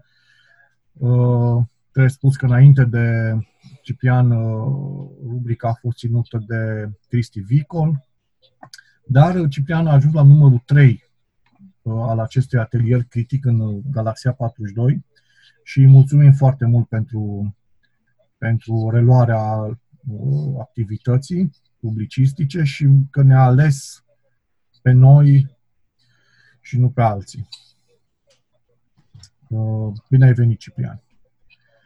Uh, Marian Truță revine cu un episod din uh, colecția povestirilor științifice fantastice, științifico-fantastice, uh, Vali în timp, cu numărul 227, în care a fost publicată povestirea Broasca de Vladimir Colin. N-am citit-o, dar uh, Vladimir Colin e un scriitor uh, bun și sunt tare curios să văd uh, cum l-a feliat Marian. Cronică de film avem o colegă nouă, Bianca Gelbere, care cred că am pus accentul corect, sper. E la a doua, la al doilea material. Bianca este studentă la Viena în anul 3 la Facultatea de Teatru, Film și Media din Viena și uh, începe și studiile de științe politice în toamnă și masterat în domeniul istoriei contemporane. Este uh, o studentă sau un om uh, enciclopedei foarte, foarte bine instruită și uh, care scrie în acest număr despre uh, celebrul film Brazil. Scrie foarte fain, uh, vă sfătuiesc, vă vi-l recomand în articolul. Filmul nu mai are niciun sens, cred că l-ați văzut de câteva ori fiecare. Și în al doilea film din uh, acest număr este uh, filmul de animație Heavy Metal. Nu știu cât l-ați văzut, E, a fost celebru la vremea lui și cred că și acum încă este celebru. Eu recunosc că l-am văzut numai parțial pe YouTube la început, dar de curând a fost băgat pe Netflix și uh, un pic uh, aranjat, așa, culorile și așa mai departe. Foarte fain, foarte bine de urmărit. Are câteva secvențe uh, tăiate, din păcate. Cronică de jocuri. Aici trebuie să vă spun, o, să vă mărturisesc o chestie. Deci când uh, am început cu cronica asta de jocuri, a cărui uh, uh, boss uh, a fost Mario și este, aveam așa anumite uh, nu eram chiar convins că va merge. La Helion chiar nu prea a mers. Însă, de câteva numere avem tot două, trei uh, articole mai ales de când ni s-a alăturat uh, uh, Răzvan Zanfirescu, care realizează niște cronici de film, de jocuri, așa, profesioniste, aș putea spune. Așadar, avem uh, la jocul Spider-Man o recenzie de Răzvan Zanfirescu, după care o recenzie de Marius Gordan Junior, care nu știu cum au reușit să pună inimioara asta, inclusiv un URL a pus-o. Control New World Quantum Break. E un emoji, poți să pui oriunde. Inimioare. Și unul de Alexandru Lamba, Trackmania Turbo. Se tot pe din asta VCR sau cum se numește. De ți-ai luat acum. Asta e partea faină la jocul ăsta, că în aceiași bani ai și uh, circuite care se joacă uh, normal și circuite speciale pentru VR. Da. Deosebit. Nu știu cum aveți timp. Eu le-am tot, tot încerc să-mi instalez jocuri, le instalez, le am și cumpărat și mă joc. Și uh, trecem așa de pe tărâmul ficțiunii, după aia pe tărâmul jocurilor și intrăm așa puternic în uh, chestiile așa mai profesionale, mai profesioniste. Mă feresc de denumirea academice că după aia a luat la rost, l-am împins vagoane trei luni de zile de bravii mei colegi și prieteni uh, uh, Cristi și Alex. Așadar avem în primul rând știință de Florin Stanciu, cercetător în uh, genetică, care ne aude acum, dar nu ne poate da replica, prin urmare putem să spunem orice. Florin Stanciu este cred că unul dintre cei mai, uh, cum să zic eu, bine informați oameni care eu i-am uh, întâlnit. Nu doar că e bine informat, dar și știe să explice foarte bine. Ne și vede. ok. Știe să explice foarte bine, uneori atât de bine încât reușește să-i enerveze pe, pe tovarășii noștri care poartă clop uh, aurit sau pe alții, aia, cum se numesc, începe cu D, se termină cu ACI, care au tuneluri pe sub bucegi, știi? Dar uh, eu vă sfătuiesc să citiți toate articolele scrise de el, nu doar ce publică în revistuța noastră, pentru că toate sunt interesante. Și eu sper să le adune cumva într-o carte la un moment dat, pentru că mi se par foarte bune. Avem opinii, 10 autori și autoare science fiction și fantasy traduși în română care au abordat perspectivele LGBT de Miloș Dumbraci, un uh, articol uh, sensibil și care îți convins că va genera un pic de valuri, dar uh, este la ordinea zilei. Și un eseu care pe mine, ca de obicei, reușește să mă uimească, adică autorul mă uimește când citesc ce scrie, e vorba de Alexandru Maniu, Ispita conspirației, demonizări, țapi spășitori și anxietăți populare atunci și acum. Felicitări, Alex! E tare mult mi-a plăcut articolul și îmi place. Uh, Galaxia Imaginarului aduce două noi uh, înregistrări de uh, Darius Upov, și anume pe Teodora Matei, care citește primul capitol din O noapte la castel, o noapte la castel nu uh, am ce, prea multe ce să vă spun. Este apărut la editura Tritonic. Este un, un roman uh, gotic, fantastic, bineînțeles, și uh, un editor de bine scris și de plăcut. Uh, sper să nu mă audă editorul uh, Teodorei, dar eu cred că or, la orice editură mare ar fi apărut acest uh, roman, ar fi fost, uh, s-ar fi vorbit mult despre el. Uneori și unde publicăm contează. În fine. Și a patra pecete de Cristi Vicol. A patra pecete, a, este un teatru radiofonic realizat uh, de tata lui Alexandru Maniu în principal, dar în care joacă cu vocile Alexandru Maniu, Cristi Vicol și mai cine? Ana? Joacă e și Ana acolo? Da. Foarte fain. Deci, iarăși, o chestie extraordinară.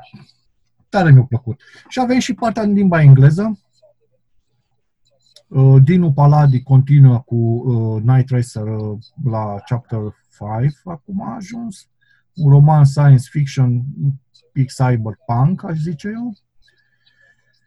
Și uh, panorama uh, Noua Zeelandă science fiction și fantasy de Darius Foucault în original, pentru că el, uh, articolul a fost scris prima dată în uh, engleza insulelor de acolo și după aia tradus în româna uh, de, din Banat.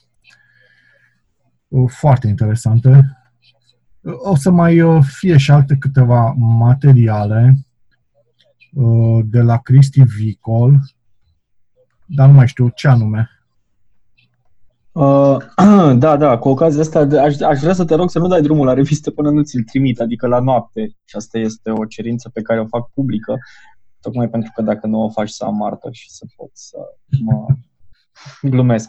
Uh, da, o să-ți trimit la noapte, probabil. E o recenzie la The Killing Joke, la uh, banda desenată a lui Alan Moore, uh, care e o mega, mega, mega chestie și care, pe care vă recomand cu cea mai mare căldură să o citiți dacă sunteți fani. O găsiți uh, mai nou, a apărut la editura Art, într-o traducere românească decentă. Vă recomand în engleză, dacă nu și în românește. Și uh, am să termin recenzia și am să ți-o trimit împreună cu coperta, vezi că am modalități de a te convinge să pot să trag de timp uh, la noapte. Ok. okay. Eu, eu nu o să dor până nu trimis, tu îți dai seama Te rog, că... te rog. Să stai pe vârfuri. ok. Sper că numărul ăsta să apară și uh, uh, cele două recenzii de la carte-film ale noastre să vedem cum mă descurc eu. Aia ar fi o treabă. Da. Mai ales că probabil toată lumea deja a văzut acum până acum filmul și a citit și cartea și acum e, acum e momentul să lovim în forță. Da. Mai ales când nu poți merge la filme, știi? Să, măcar să citești. Ah, dar stai, stai că mai există site-uri în astea unde... Nu, nu, o să apară în iunie. Alex. Cristi. Alex Lamba. Și Cristi Vico. Cristi Lamba. Nu, Daniel îmi răspundea mie cu voce la ceva ce l-am întrebat eu în scris, că mi-am adus și aminte de o chestie și m-am panicat pentru un moment. Da, da e ok. okay. Am vorbit cu Darius, uh, ne-a scris la un moment dat, eu, eu nu reușesc să rețin uh, cine ne-a scris, ce legătură era, agenta lui Luc Cixin, nu? Agenta da, da. lui, care ne-a întrebat de sănătate și eu n-am știut ce să-i răspund, efectiv. Na. Decât că o să apară, când uh, o să apară, na. Dar ne-au trimis între timp uh, o povestire aia lungă, nu? Sau... Da, e, ei sunt o agenție de impresariat literar și au mai mulți clienți și încearcă să promoveze uh, și alți clienți pe lângă, să zic așa, la pachet, cum erau înainte în uh, cei care au trăit pe vremea lui Ceaușescu și cumpărau cărți uh, foarte bune la pachet cu cărți mai slabe.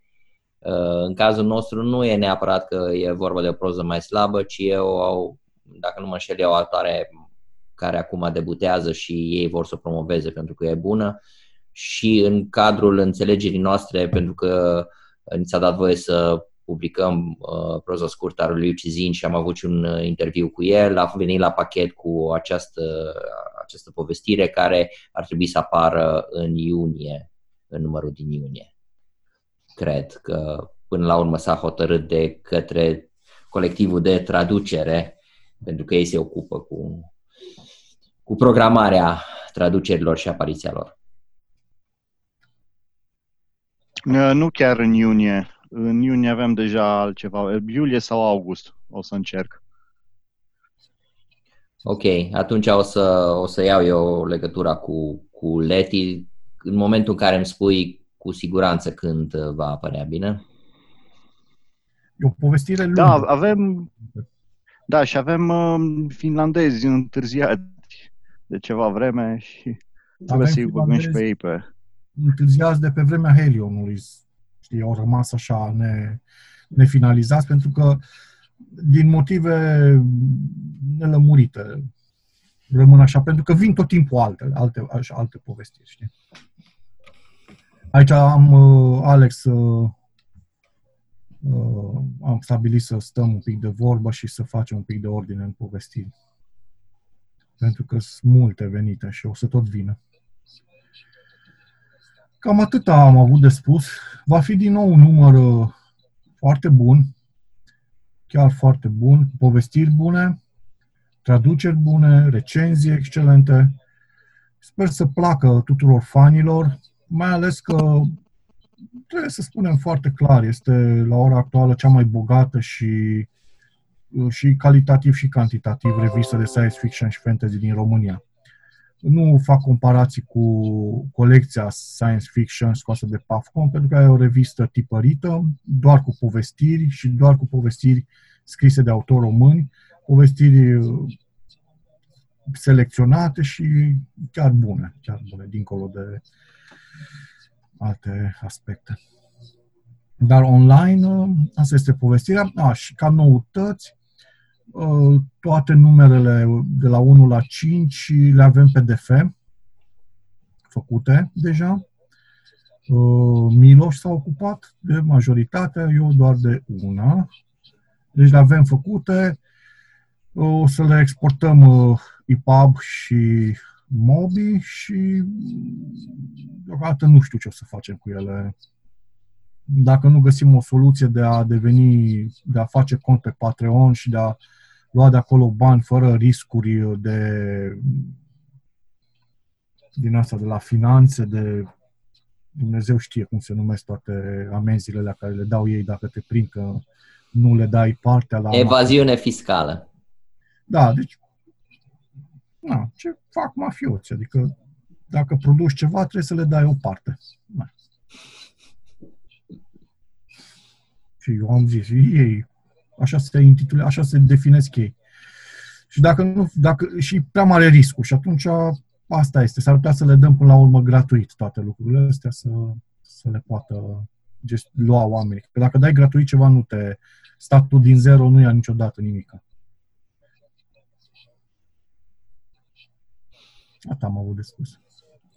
Uh, mulțumim, Daniel. Într-adevăr, un număr foarte, foarte consistent și e, într-un fel, o chestie foarte interesantă să ajungi să trebuiască să eu știu, programezi mai încolo materiale, pentru că există atâta de multe materiale și e așa de mare a ajuns uh, această revistă online încât uh, uh, trebuie să dimensionezi în minus, nu în plus. Deci asta e o chestie care eu până acum nu am uh, întâlnit-o uh, în, uh, în zona asta science fiction. Nu cred că a mai fost în zona post-decembristă, da, poate, nu sunt eu informat. O să Dar trecem... se numește belșug în vremea coronei. Da. O să trecem Hai să la... vezi când trece. O să-l întreb ceva pe Daniel, dacă... Sigur. O, o scurtă întrebare. Doar dacă vrei să comentezi, Daniel, doar dacă vrei, uh, evoluția traficului pe, pe site-ul Galaxia 42.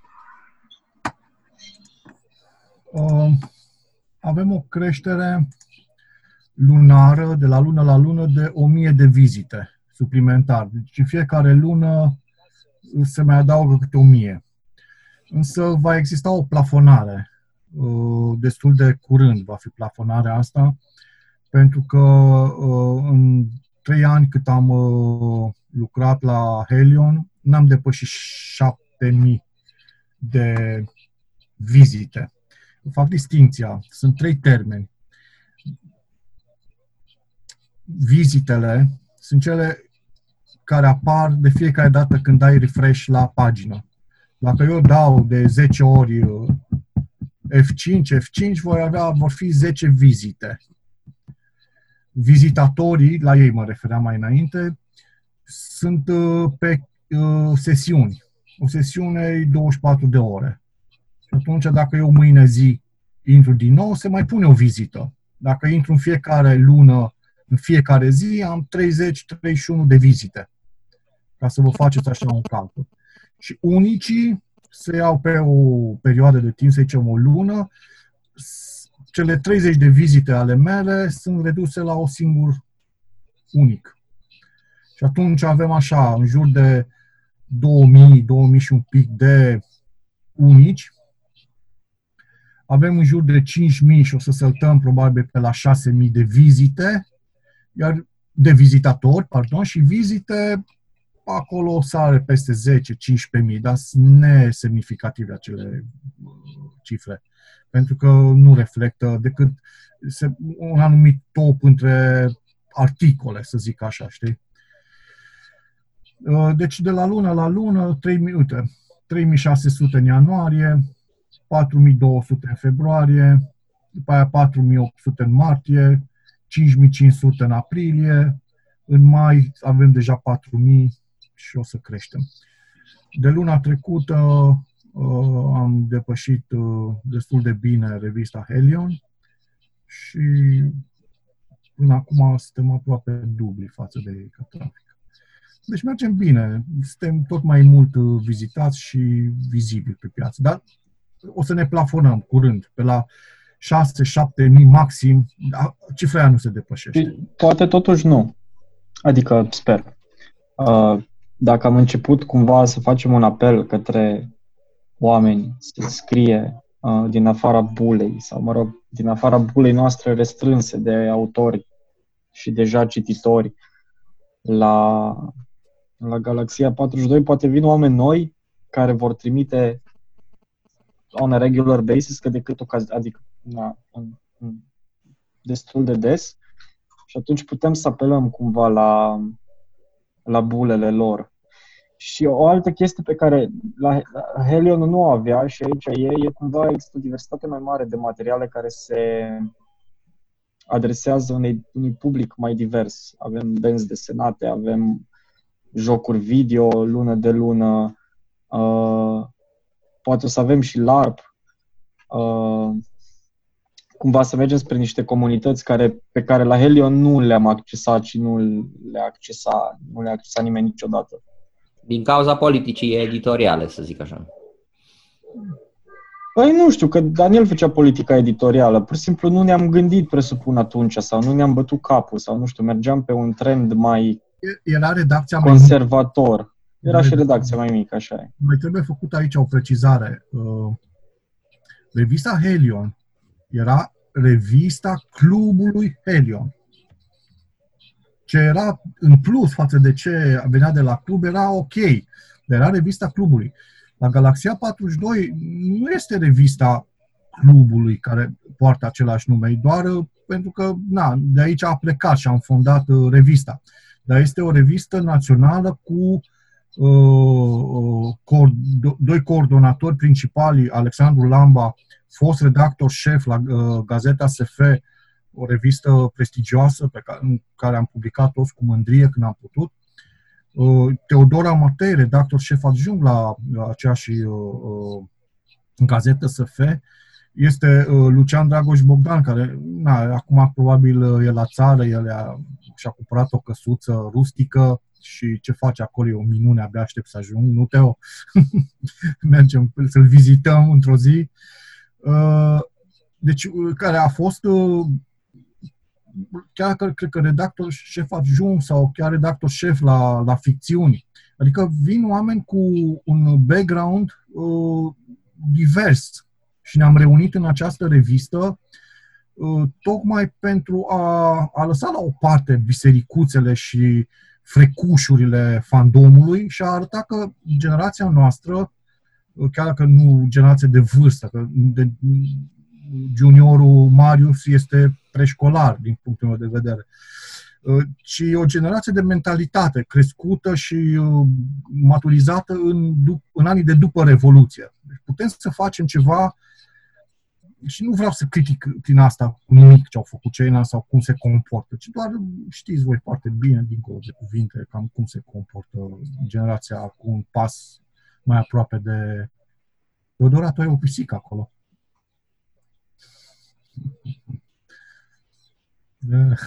Ce neagră. Da. Și Daniel, um, în curând o să mai încercăm să ieșim și mai mult din bula noastră, tu, Cristi și cu mine, să vedem. Nu ne garantează nimeni că chiar vom reuși să ne facem auziți sau că vom fi interesanți, dar poate... A, așa e, vorbește. Poate vom trage și de acolo. Spune de proiect. Păi nu vreau să spun deocamdată mult de proiect, vreau la un moment dat să-l, să-l anunțăm oficial și să vedem întâi chiar că funcționează și că are un, un oarecare impact. Mie de obicei nu-mi place să vorbesc avant la letră, uh, măcar datorită faptului că nu-mi place ridicolul situației când nu se materializează treaba asta. Dar deocamdată ne putem uh, mândri cu faptul că Cristian Presura ne-a invitat să vorbim despre science fiction pe canalul lui um, de, cum îi zice, doamne? Discord. De Discord. Dis- Pentru mine Discord ăsta era o chestie nouă, acum m-am uh, m-am familiarizat cu el pentru prima oară, special pentru a vedea cum funcționează canalul lui Cristian Presura. Și sper ca vorbind despre science fiction acolo să mai afle lumea puțin și despre noi, deși noi nu vom vorbi despre noi, despre cărțile noastre, despre revista noastră, poate vom aduce vorba, dar vom vorbi despre science fiction, vom vedea Poate mai există bule de oameni cărora le place SF-ul și cu care noi nu ajungem să interacționăm pentru că nu îi cunoaștem și nu ne cunosc pe noi. Deci poate este ceva și de acolo. Dacă nu, măcar am încercat. Da, eu am vorbit, uh, trebuie să spun, cu un, uh, un utilizator Tudor, care este administrator la Discordul lui, lui Cristian Presură și care uh, ne-a spus, a spus la un moment dat că a vrut să închidă, a existat un canal de science fiction și fantasy, dar a fost închis din lipsă de, de admin, de moderator, nu? Nu știu care e denumirea exact. Eu sper să uh, revitalizăm acest canal de science fiction și fantasy, adică Alex ca principal uh, promotor și Cristi și cu mine și poate și alții și să iasă ceva bun. Asta e doar la început, dar sună bine, sună bine.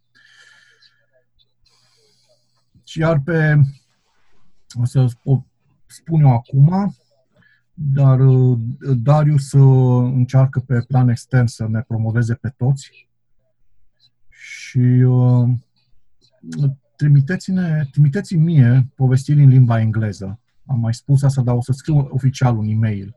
Am primit de la Boris Velimirovici două povestiri în engleză și uh, sper să mai primim. Pentru că Darius are nevoie în permanență de povestiri pe care să le poată da instant, imediat. Și Alex a rămas noi doi să scriem un fel de prezentare a science fiction-ului românesc. Da, e extrem de necesară pentru că trebuie să fie un fel de carte de vizită cu care eu Da. să vin în față înainte de a aduce traducerile, ca lumea să Da. înțeleagă contextul. Am scris eu o chestie mică de prezentare a clubului și a revistei. A fost bun, nu, Darius? Ce am scris? Da, da, da. Care Darius le-a trimis uh, pentru, pentru, pentru sârbi erau, nu? Da, da. În Da, o să Serbia, pară- da, în Serbia este o antologie de povestiri care cred că e la numărul 3 și care merge în fiecare an pe o anumită temă și care până acum nu a uh, publicat decât autori uh, sârbi și uh, numărul din care să apară, în, dacă nu mă înșel, în decembrie, uh, va avea două povestiri din România și este o dublă, uh, o dublă premieră pentru că sunt primii autori străini care vor fi introduși în această antologie și uh, primii autori din România care sunt traduși în, uh, în Serbia. Deci e o dublă premieră. Am fost foarte uh, impresionat de invitația pe care am primit-o și am avut, uh, am dat ce am avut, că de aia zic, e bine să existe un portofoliu de, de proză bine tradusă în engleză pentru a fi dată când apar asemenea uh, invitații, pentru că ele apar de multe ori după ce există discuții și așa și pac, la un moment dat ți se cere un material și trebuie să ai uh, uh, materiale tot timpul proaspete și bine traduse, asta e foarte important, că altfel na, o să facem o impresie greșită. În România totuși se scrie science fiction și fantasy de, de calitate.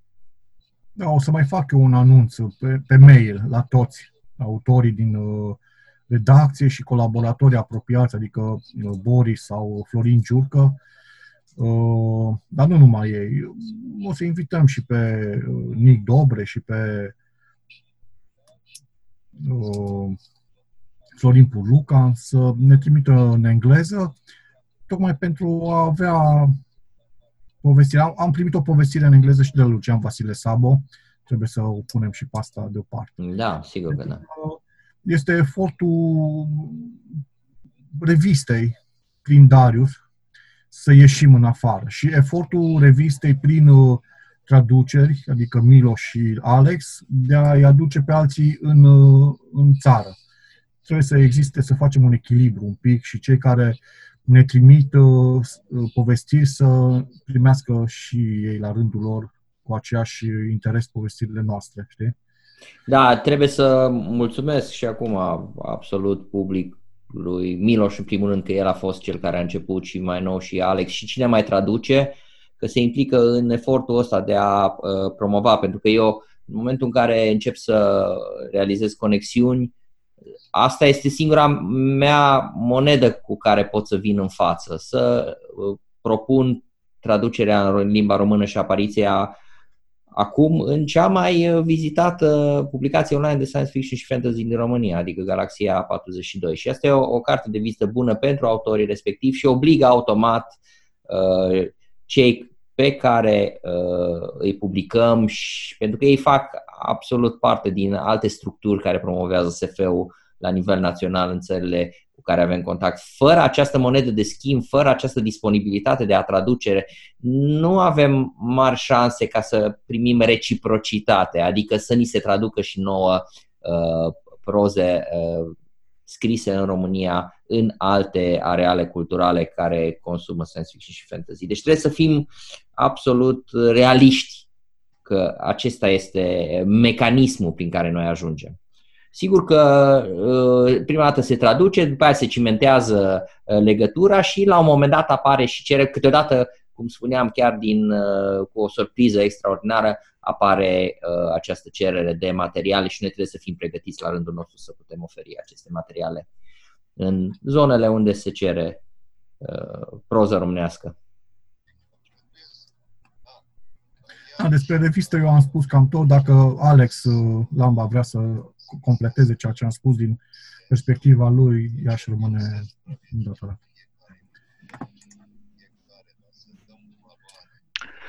Cred că ai acoperit tot ce era de acoperit.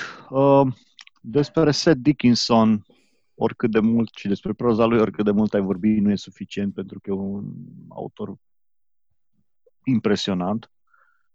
E al, doi, al doilea a doua povestire pe care o avem consecutivă de la Seth Dickinson, tradusă de Miloș, foarte fain. Da, uh, eu m-am ocupat mai mult de Ana Donțu. Pentru numărul ăsta am încercat să realizez un fel de medalion pentru, pentru ea. E o autoare mai puțin cunoscută la noi, deși este premiată ca poetă. Vine din Republica Moldova, din zona aia. Din... Nu ne e destul de străină și bănuiesc că și noi suntem destul de străini pentru ei. Iar uh, scrierea Anei Donțu merită să fie promovată. Și, da, în rest, ce să zic, despre povestiri n-aș vrea să vorbesc prea mult acum. Ele cel mai bine vorbesc ele însele despre ele. Vreau doar să vă invit să citiți revista și să comentați că de bine, că de rău, orice comentariu este benefic. Și felicitări, uh, uh, Daniel, pentru prezentare. Ai vorbit mult prea mult despre mine, dar uh, asta stăm noi altă dată de, de vorbă. Sper să, să fie revistă faină și pe mai departe și să avem cititori, să placă. Cam atât.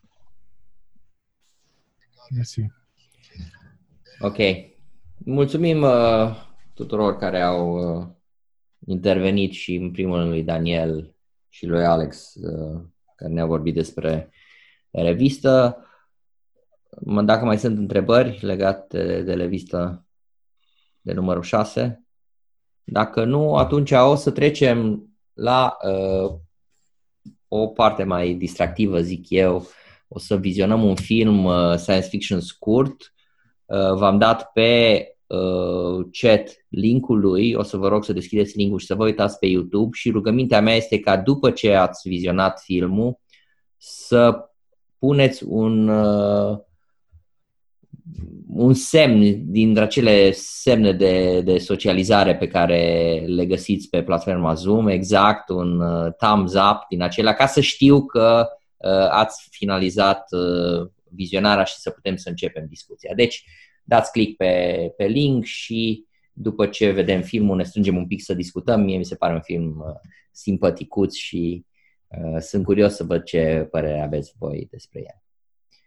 Deci este vorba de filmul Storm, uh, care a avut premiera în 2 martie uh, 2020, deci este un film uh, foarte proaspăt de Will Kindrick, și deja are uh, peste 200.000 de vizionări pe Dust, canalul care este specializat în filme science fiction și um, mai puțin fantasy, dar science fiction în special. Deci vă invit să vizionați filmul.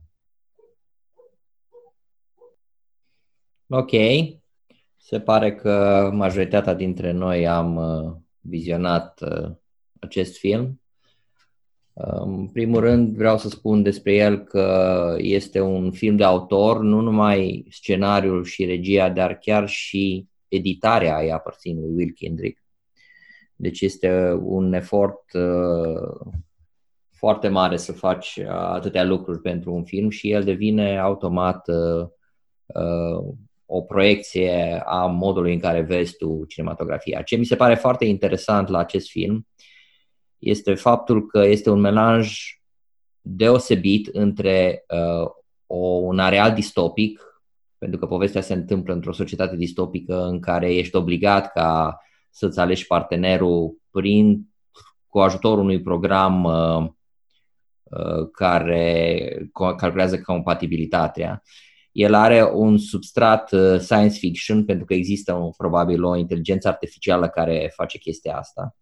Iar povestea în sine și modul cum se desfășoară este suprarealistă, pentru că ați văzut și voi se trece dintr-un univers, dintr-un univers în altul uh, prin intermediul uh, apei. Uh, și totul este legat în, în, printr-un film, printr-un fir roșu al uh, unei povești de iubire. Deci, practic, sunt patru stiluri, uh, trei stiluri și un, uh, un subiect uh, principal, toate care uh, au uh, dus la realizarea acestui film. Și de aceea e bine să, să înțelegem această situație, această modalitate de, de exprimare artistică și să judecăm filmul ca atare. Mie mi s-a părut un film foarte bun și din punct de vedere al realizării cinematografice și a jocului actorilor. Mi-a plăcut foarte mult montajul. Uh, îmi dau seama cât de greu este să filmezi toate acele scene în care se aruncă cu apă, uh, apa țâșnește peste tot, este prim plan în care uh, o persoană, eu știu, merge pe un topogan de apă, sprâșnește peste tot apă. E foarte dificil să, Uh, să faci aceste secvențe fără să stropești lentila. Deci sunt și aspecte legate de, de tehnica filmării, deci este un film bun, uh, bine realizat și sunetul e foarte bun. Deci mie mi s-a părut uh, o, o realizare bună și asta dovedește, este dovedit și de faptul că uh, sunt 200, peste 200.000 de, uh, de vizionări într-o perioadă atât de scurtă. Hai să vedem uh, ce părere au alții. Alex uh, Gonciarov uh, uh, i-a plăcut filmul și a părut bine că a fost cu noi. Mulțumim lui Alex că a participat. Haideți să vedem ce părere aveți voi despre, despre film. O să zic eu două cuvinte, poate. Da, Dacă sigur. pot să zic eu. Da, da. Uh, da, într-adevăr, e, e foarte bine montat și e foarte... Uh, ale, stilul ăsta alert îl prinde foarte bine. Uh, și, uh, e un film de 11 minute și film, ritmul sus, susținut îl, îl face să, să se simte ca un film de 11 minute și nu mai mult. Acum am o nelămurire pe care poate mi-o explicați voi. Uh, eu nu știu dacă am priceput-o cum trebuie, dar și o precizare, și anume, într-adevăr, lumea asta distopică, unde oamenii sunt, uh, cuplurile sunt puse să se matchuie ca pe Tinder, una cu cealaltă, este foarte interesantă, dar nu este nouă.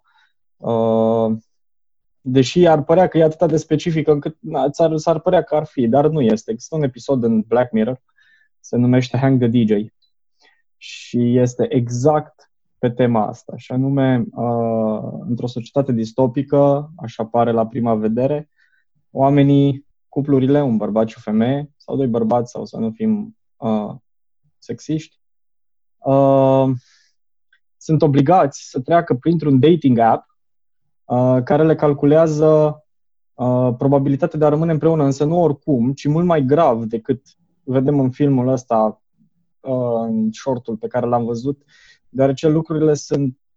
Uh, nu, nu-ți calculează instant șansele de a rămâne cu cineva și, prin urmare, de a uh, trece la următoarea persoană, ci ești obligat să petreci un anumit timp cu persoana respectivă, uh, care poate varia de la câteva secunde până la câteva luni sau poate chiar câțiva ani. Vă puteți imagina ce înseamnă în algoritmul ăsta al calculelor care se întind uh, nu doar de la adică pe, pe a zeci de parteneri, poate, pe de, în decursul la zeci de parteneri, ce înseamnă să stai prea puțin timp cu cineva cu care te înțelegi foarte bine și prea mult timp cu cineva cu care nu te înțelegi deloc. Uh, iar sfârșitul, nu știu dacă l-ați văzut, nu vreau să vi-l stric, e într-un fel uh, un, un soi de Matrix. Lumea respectivă e un soi de Matrix uh, unde de fapt, lumea asta, algoritmului, e altfel decât ne-o imaginăm la, la început. Uh, poate că a văzut episodul ăla, poate de acolo s-a inspirat și a încercat să-l facă pe când acolo există o miză serioasă și episodul e așa, are o gravitate legată de posibilitatea asta a relațiilor interumane într-un mediu distopic, aici pare abordarea mai degrabă light-hearted uh, a comediilor romantice, în care Exact, luăm exact. treaba asta și o filtrăm prin uh, You've Got Mail sau prin 50 First Dates sau treburile astea cu Adam Sandler și cu Tom Hanks de prin anii 90. Uh, ceea ce îl face drăguțel așa uh, și enjoyable to watch, nu știu exact cât mai rămâne din miză altfel decât dacă încerci să o interpretezi mai mult decât vrea s- filmul să o facă. Nelămurirea pe care o am este, și anume, de fie, în fiecare instanță prin care el, uh, în care el se reîntorcea, care e aceeași de fiecare dată, uh, este aceeași, însemnând că este inedită de fiecare dată pentru mediul înconjurător sau el tot apare din nou în același loc, iar oamenii din jur sau ceea ce sunt, NPC sau eu știu, îl, îl recunosc uh, și prin urmare reacționează la vizita lui. Pentru că dacă nu îl recunosc și se pare că nu îl recunosc, adică pare că de fiecare dată este la prima întâlnire cu mediul respectiv, doar el știe, ceilalți nu știu, nu înțeleg exact de ce atunci când era îmbrăcat lumea încă se lua de el. Am înțeles că dacă alergi gol, în fundul gol, printr-o petrecere de copii, na, cumva cineva se va lua la un moment dat de tine, e inevitabil. Uh, depinde unde se ține petrecerea. Dacă se ține în curtea unei mănăstiri, poate că nu. Dar uh, dacă totuși el este îmbrăcat, pentru ce se mai iau de el? Uh, dar în rest, uh, e, e foarte fain, foarte, foarte drăguț, așa, și din priceperea mea minimă pe care o am din punct de vedere al tehnologiei și tehnic vorbind, la montaj, sunet, editare și așa mai departe, e foarte, foarte, foarte bine făcut. Uh, mulțumesc, asta am avut de spus deocamdată.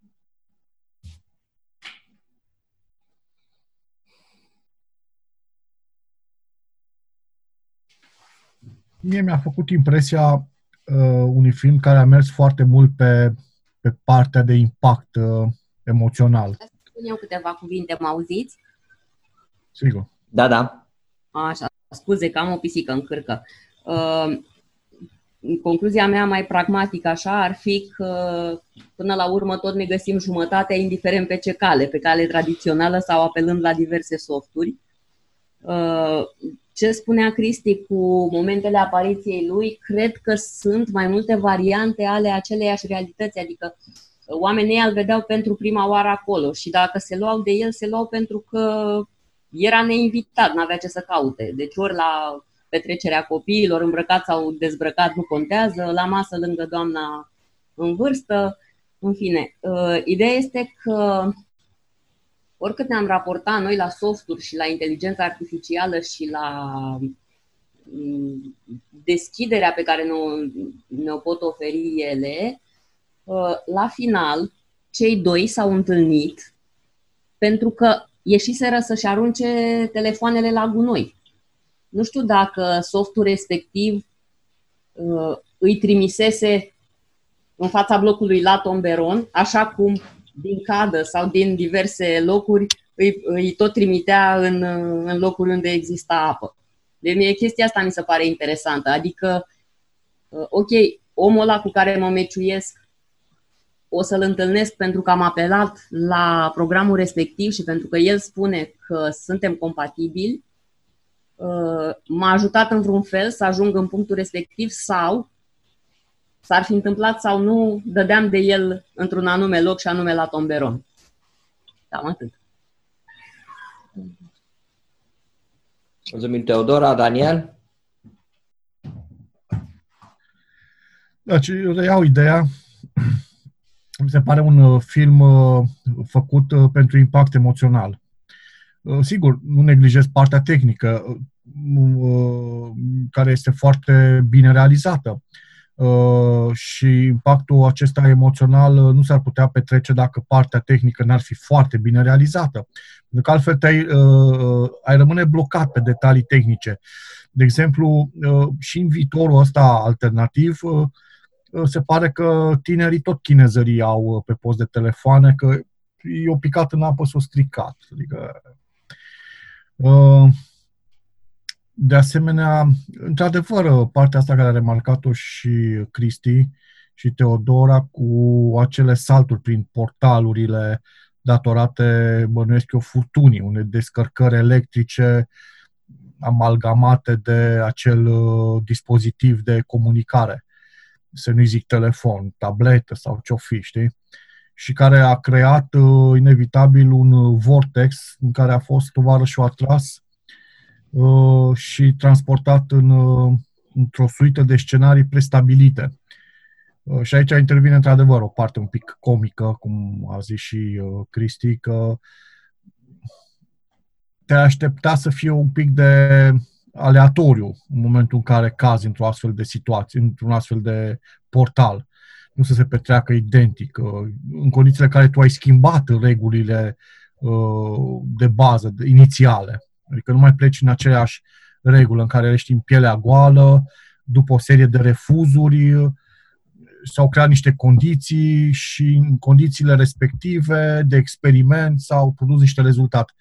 Uh, condițiile inițiale s-au schimbat, ele îmbrăcat la costum, ca un mire de-a dreptul, știi? Adică nici măcar în blu și cămeșă polo, ci de-a dreptul ca un businessman sau ca un mire, cum am spus anterior. Uh, ceea ce e un pic uh, paradoxal, adică mm, Asta e singura parte mai uh, tricky un pic în, din film. Dar uh, dacă vedem doar ca pe o uh, suită de, uh, cum se numește, încercare și eroare, uh, atunci da, și are un, un anumit sens. Adică trebuie să trecem dincolo de partea asta realistică, să vedem strict metafora. Uh, omul, uite, și Marius are pisică, dacă n-ai știut.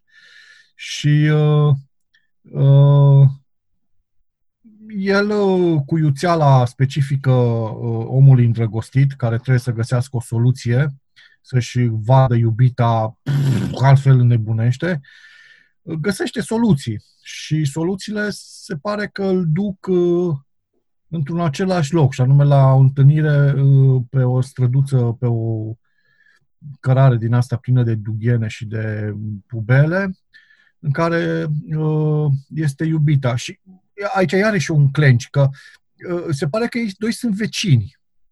O dacă pe mine mă duci pe o rază de 6-7 străzi în jur, eu pot să-ți recunosc locul 100%. Adică mă legi la ochi și mă duci de aici uh, în alt loc, în cartierul meu și eu știu. Adică mă uit și zic, a, stai puțin, sunt la mine acasă.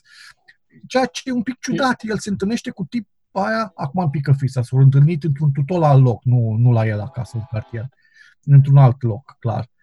Dar, uh, repet, uh, este, mie mi-a plăcut pentru că uh, este o, reprezintă o parte de sentiment, sentimental, aceea a, a primilor pași ca îndrăgostit, a primilor pași într-o relație amoroasă, romantică, în care lucrurile sunt frumoase, sunt roz, în care Uh, bărbatul ăla care fuge cu făcălețul după tine e doar o chestie de amuzament, pentru că tu ești tânăr, ești îndrăgostit și te doare în 14 de ce gândește el, de baba aia care e scorțoasă, care poate să fie mătușa ce are a fetei și care zice despre tine, tu pe ăsta îl iei, mă, pe nesimțitul ăsta, ce haine are pe el de moșul ăla care e moșul scruj, rău și bogat și care îl stropește. Adică poți să găsești în toate situațiile alea o mulțime de piedici reale în calea uh, unirii lui Romeo și Julieta.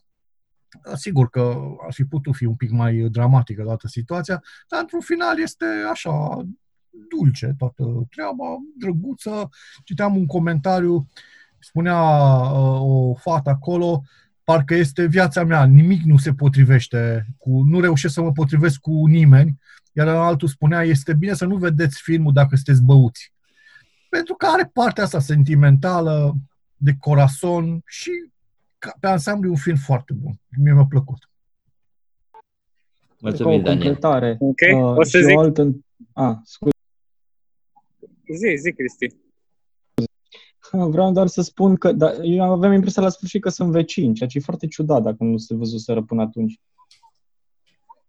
Uh, și mai mult decât atât, poate există și o interpretare, una mai sumbră în toată chestia asta, și anume că el se leagă, adică există o disperare acolo uh, a lui de a se ține de ea și a ei, a ei de a se ține de el după ce este refuzat de 17.000 de ori, individul e gata să accepte pe absolut oricine, doar pentru că așa îi spune un soft, că există posibilitatea ca ei să fie uh, compatibili unul cu celălalt, ceea ce nu e neapărat cazul. Alex? Da, o să... O să uh, nu știu, pe mine un lucru m-a surprins la, la toate lorile de poziție, anume că, că se vorbește despre o poveste de ghilimele dragoste, că vorbim de îndrăgostiți, de Romeo și Julieta, de uh, toate lucrurile astea. Mie nu mi se pare că vorbim de îndrăg- îndrăgosteala, e o chestie. Nu vine așa uitându-te la o po, adică mai vine la unii, dar de regulă ăștia nu sunt uh, dintre cei mai de încredere oameni când te îndrăgostești văzând o poză pe net, înseamnă că ai o problemă. Uh, deci eu nu văd, el stă în baie și se uită la tipe și nu știu dacă ați observat, în primul rând, faptul că amândoi sunt frumoși, ceea ce la nivel de impact vizual pentru toți privitorii, noi întotdeauna ne dorim ca doi oameni frumoși, chit că sunt uh, uh, Richard Barton și Liz Taylor sau acești doi uh, anonimi, dar tot frumoși sunt și ne place ca doi oameni frumoși să se vadă. Nu, nu ne-ar fi plăcut să fie două personaje interpretate de actori grași și urâți. Am eu impresia asta. Pur și simplu, faptul că sunt doi tineri și frumoși și el vede în alte tipe faine la început, nu știu dacă ați observat, toate tipele erau faine. Um, și probabil că există un, un algoritm în care na, doar cei cu, cu gene bune pot fi împreună și cei cu gene proaste sunt împreună, dar doar cu alții cu gene proaste. Dar nu mi s-a părut. El, el tot ofta, că am impresia că nevoile lui erau mult mai primare și că el căuta ceva până la urmă și uh, brusc, uh, brusc e îndrăgostit.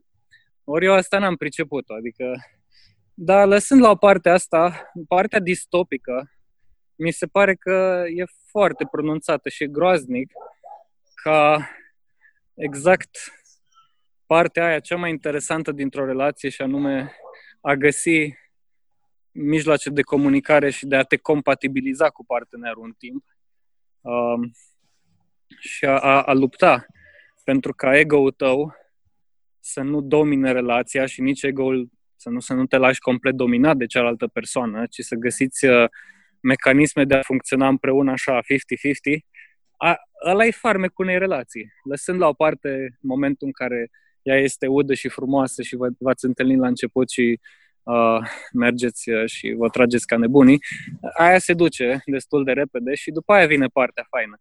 Ori genul ăsta de, de lume distopică în care relațiile sunt programate, probabil plecând de la premisa unui um, um, determinism hard, cred că de fapt despre asta e vorba, e hard determinism aici. Uh, se poate prognostica absolut tot ce ține de, de viața acestor personaje. E, e groaznic să fii pus în postura asta. Și faptul că ei acceptă cu atâta bucurie acest uh, uh, uh, verdictul acestui software până în punctul în care, mă rog, zice incompatibility with the future, n-am înțeles, aia chiar n-am înțeles dar, mă rog, trece peste. Faptul că acceptă cu atâta bucurie că acest soft guvernează relațiile și că, uite, iată, există, deci ei cred, ei, ei cred în acest software care îi compatibilizează. Mi se pare groaznic, mi se pare că deja e, e o dezumanizare uriașă. Oamenii stau singuri și își caută, uh, conform acestui software, partenerul nedescoperind bucuria de a îl descoperi altfel. Și n-am, n-am văzut nimic de îndrăgosteală. Uh, uh, tropul la care a apelat uh, regizorul sau, și scenaristul și tot ce e, este unul folosit de aproape toți regizorii atunci când și scenariștii când nu știu cum să descrie o poveste de dragoste, cum să o facă credibilă, anume că pune o preliști în calea, uh, nu pot să folosesc suficiente ghilimele, dragostei lor. Opreliștile ne fac pe noi să ne dorim din tot sufletul ca ei să, să se găsească până la urmă, ca ei să fie împreună, pentru că, iată, cineva se opune. Dacă s-ar fi terminat totul la faza de uh, ok, s-au întâlnit din prima și ok, am eu impresia că impactul emoțional ar fi fost pre zero. Nu, v-ați găsit, sunteți frumoși, computerul a zis că sunteți ok, nu aveți virus, totul e ok, hai dați-vă. Care era toată șpilul? Care era tot șpilul? Ok, na, mereți și vă trageți și faceți copii. Deci, ă, asta vreau să zic. Ă, am, cred că cădem uneori prea ușor prada acestor uh, clișee sau, hai să spunem, tehnici de a, de a ne manipula emoțional. Anume, pune-le niște opreliști, fă să pară că se luptă pentru o dragoste care nici naiba nu știe când s-a născut, poate doar pe platou, în viața reală, și gata e filmul. Nu zic că nu-i fain, nu zic că nu uh, secondez tot ce s-a spus legat de uh, cum a fost regizat, de efecte, de tot, tot, tot, dar na, mie mi se pare groaznic că până la urmă, dacă putem interpreta încheia asta mai adâncă sau cumva mai, mai sinistră și mai subtilă, anume că însăși faptul că au ajuns împreună până în final și aici e o problemă mare de cum uh, ajungem să ne găsim partenerul. Și nu mi se pare asta calea niciodată. Atâta. Mersi, Alex.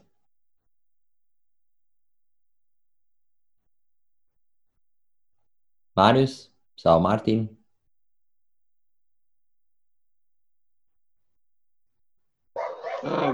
Mie mi-a plăcut filmulețul, uh, partea tehnică extraordinar de bine realizată. Nu mă pricep eu la montaj sau așa, dar mi-am dat seama că partea profesionistă, așa, da, e făcută foarte bine. Foarte bine jucat, excelent jucat. Um, acum, despre scenariu, s-a cam spus tot ce se putea spune um, Vreau doar să spun că nu mi se pare distopic, adică poate realist, nu distopic. Sau, mă rog, înseamnă că trăim într-o distopie. Adică ne apropiem de ce se vedea acolo. În curând, probabil că lumea se va cunoaște doar așa. Sau, eu știu, întâlnirile vor fi aranjate în proporție de 90% în felul ăsta. Nu exact în felul ăsta, dar pe un device pe care te uiți și se spune acolo da, s-ar putea să vă potriviți sau nu prea vă potriviți sau chestii de-astea. Uh, acum, dragoste, eu știu, dragoste la prima vedere să fi fost sau ce putea fi, nu știu, în câteva secunde, așa, wow, ce îmi place de asta. Na, că a zis acolo calculatorul că ne meciuim. Na, și trebuie neapărat să ne întâlnim și, da, până la urmă se întâlnesc. Poate exista și dragoste la prima vedere, nu zic nu. La prima vedere a unei poze sau la prima vedere a cuiva. Na. Dar în rest, foarte bine realizat, foarte bine regizat și excelent jucat. Așa, așa mi s-a părut. Mersi, Martin. Da, pot să aduc o completare la ce a spus Martin? Sigur, sigur. O, o, un asterisc că uh, ne apropiem de asta și realism. Aș spune că din potrivă dacă stăm să ne gândim puțin, aproape pe tot parcursul istoriei umane, căsătoriile au fost aranjate, iar uh, gradul de compatibilitate, uh, tot ce nu ține de, de uh, bani și profitabilitatea afacerii căsătoriei, nu a contat absolut deloc. Deci noi am scăpat. Am scăpat datorită evoluției noastre ca specie, am scăpat în anumite zone ale lumii de căsătorii aranjate și de lipsa totală de uh, uh, păsare pentru ce simt de fapt ăia doi care se întâlnesc. Am scăpat, iar revenind la o formă de programare, oricare ar fi ea, este un pas înapoi mare și este distopic, clar. nu, nu poate să fie ceva bun. Atâta. Da, voiam și eu să mai adaug uh, o chestie, dar uh, Alex a sintetizat cumva mai bine ce voiam eu să spun. Însă eu vreau să atrag atenția și că această, această meciuire uh, făcută de Tinder-ul ăsta distopic nu este perfectă, din ce vedem. Pentru că cei doi se întâlnesc după o suită de treceri prin diverse portaluri iar uh, Tinder-ul uh, le spune că, de fapt, nu sunt chiar compatibili. Știi? Acum nu știm exact dacă toată meciuirea asta este reală sau nu. Dar arată și faptul că oricât de robotizați sau de automatizați sau de tehnologizați am fi, Până la urmă, alegerile le facem noi și nu întotdeauna cu mintea, cu mincea, cum s-ar spune local, ci și cu sufletul. Adică aici e evident că mintea celor doi tineri, care de fapt și vorbesc foarte puțin, este uh, al inteligenței artificiale care vorbește așa precum în, uh, cum se numește filmul ăla, de vorbea de sub cupolă. Truman Show. The Truman Show. nu? Aia care făcea semnul cu, nu mai știu cum, jocurile foamei, știi? Ah. Da. Uh. Da, da, da, da. Țin minte că acolo uh, Well, that went downhill. de undeva de sus, știi, și le spunea. Așa și aici, nu știm exact cine Dumnezeu le spune. Dumnezeu? Până la urmă, inteligența asta, asta artificială care vorbește din dita mai furtuna, trăznete, fulgere și strigă cu un glas din ăla. Nu! Știi? Și ei, totuși, un fel de Adam și Eva, iau decizia că ne doare în uh, șpagat de ce zice vocea aia de sus dintre fulgere și tunete și o comitem. Ei nu reușesc să comită că nu au cunoștințele, evident, și singura lor metodă este să arunce uh, dispozitivul ăla, șarpele nenorocit, uh, să-l arunce la gunoi în moment în care apare, cum îi zice, scenaristul Deus Ex Machina și cei doi se întâlnesc baș exact la același tomberon, sau mă rog, la același, aceeași echipă de tomberoane. Asta e și măsura compatibilității lor, mă scuzi, Daniel, pentru că ei fac exact același lucru, aceeași reacție au față de eșecul lor, să se ducă și să arunce uh, dispozitivul la gunoi. Asta zic eu că e o, o măsură a compatibilității. Faptul că sunt mai multe momente. Prima dată apar amândoi în fundulețul gol se îndrăgostesc unul de altul, pac, le pica bine, bă, ceea ce e firesc. La vârsta lor, dacă vedeai o gagică goală, Absolut. era instant îndrăgostit. Deci nu trebuia o, nicio altă... Ea putea să aibă și un văl pe față, că tot aia era. Uh, dar după aia tot reacționează la fel. Se îmbracă Exact. Destul de penibil și unul și altul, șleampă de așa amândoi și apar în același loc, fac probabil o suită de gesturi în același timp și cu aceeași uh, și pe aia se întâlnesc că se arunce la gunoi uh, în cutie, frate, pus acum. Cine acum păstrează cutiile de la telefoanele chinezești? Da. Uh, da, asta e o, nu e o reacție corectă. Dar pe asta nu mi se pare așa interesantă eu, părerea mea, v-am spus-o de la început, este un uh, filmuleț făcut să meargă direct la suflet, nu la rațiune, ci să te facă așa să să-ți aduci aminte de tinerețe sau să te gândești că întotdeauna există dragoste pentru orice uh, rață urâtă sau lebă de urâtă există la rând, undeva un boboc de lebădă urâtă, de rață urâtă, care abia așteaptă să-i se vadă nurii și să se bucure de priveliște. E dragostea și iubirea și care chioară, oarbă și așa mai departe. Dar e un film frumos. Marius, tu ca reprezentant al generației da. gata de a face prieteni în orice moment. Da, din, din fericire nu, n-am, n-am folosit Tinder până acum și nici nu intenționez. Pe de altă parte, că tot ai zis de, ai zis, Daniel, de chioară și oarbă, uh, cred că trebuie să menționez aici filmul The Lobster. S-ar putea să aibă oarecare legătură cu toată chestia asta. Și chestia e că da, dacă aș vrea să mă uit, adică tare văd Black Mirror, probabil că m-aș uita la Black Mirror, cel puțin la primele patru sezoane, care sunt bune, nu la cincilea care, mă rog, da, nu e chiar așa. Și, da, nu știu, mi s-a părut că e cam, cam prea apropiat pentru gustul meu de Hang the DJ. Și atunci pare așa ca un fel de ciorbă reîncălzită. Asta așa ca să fiu și eu la final cel care dă cu parul. Da, cam atât. Ok. Și, și totuși, știe cineva dacă erau vecini sau nu?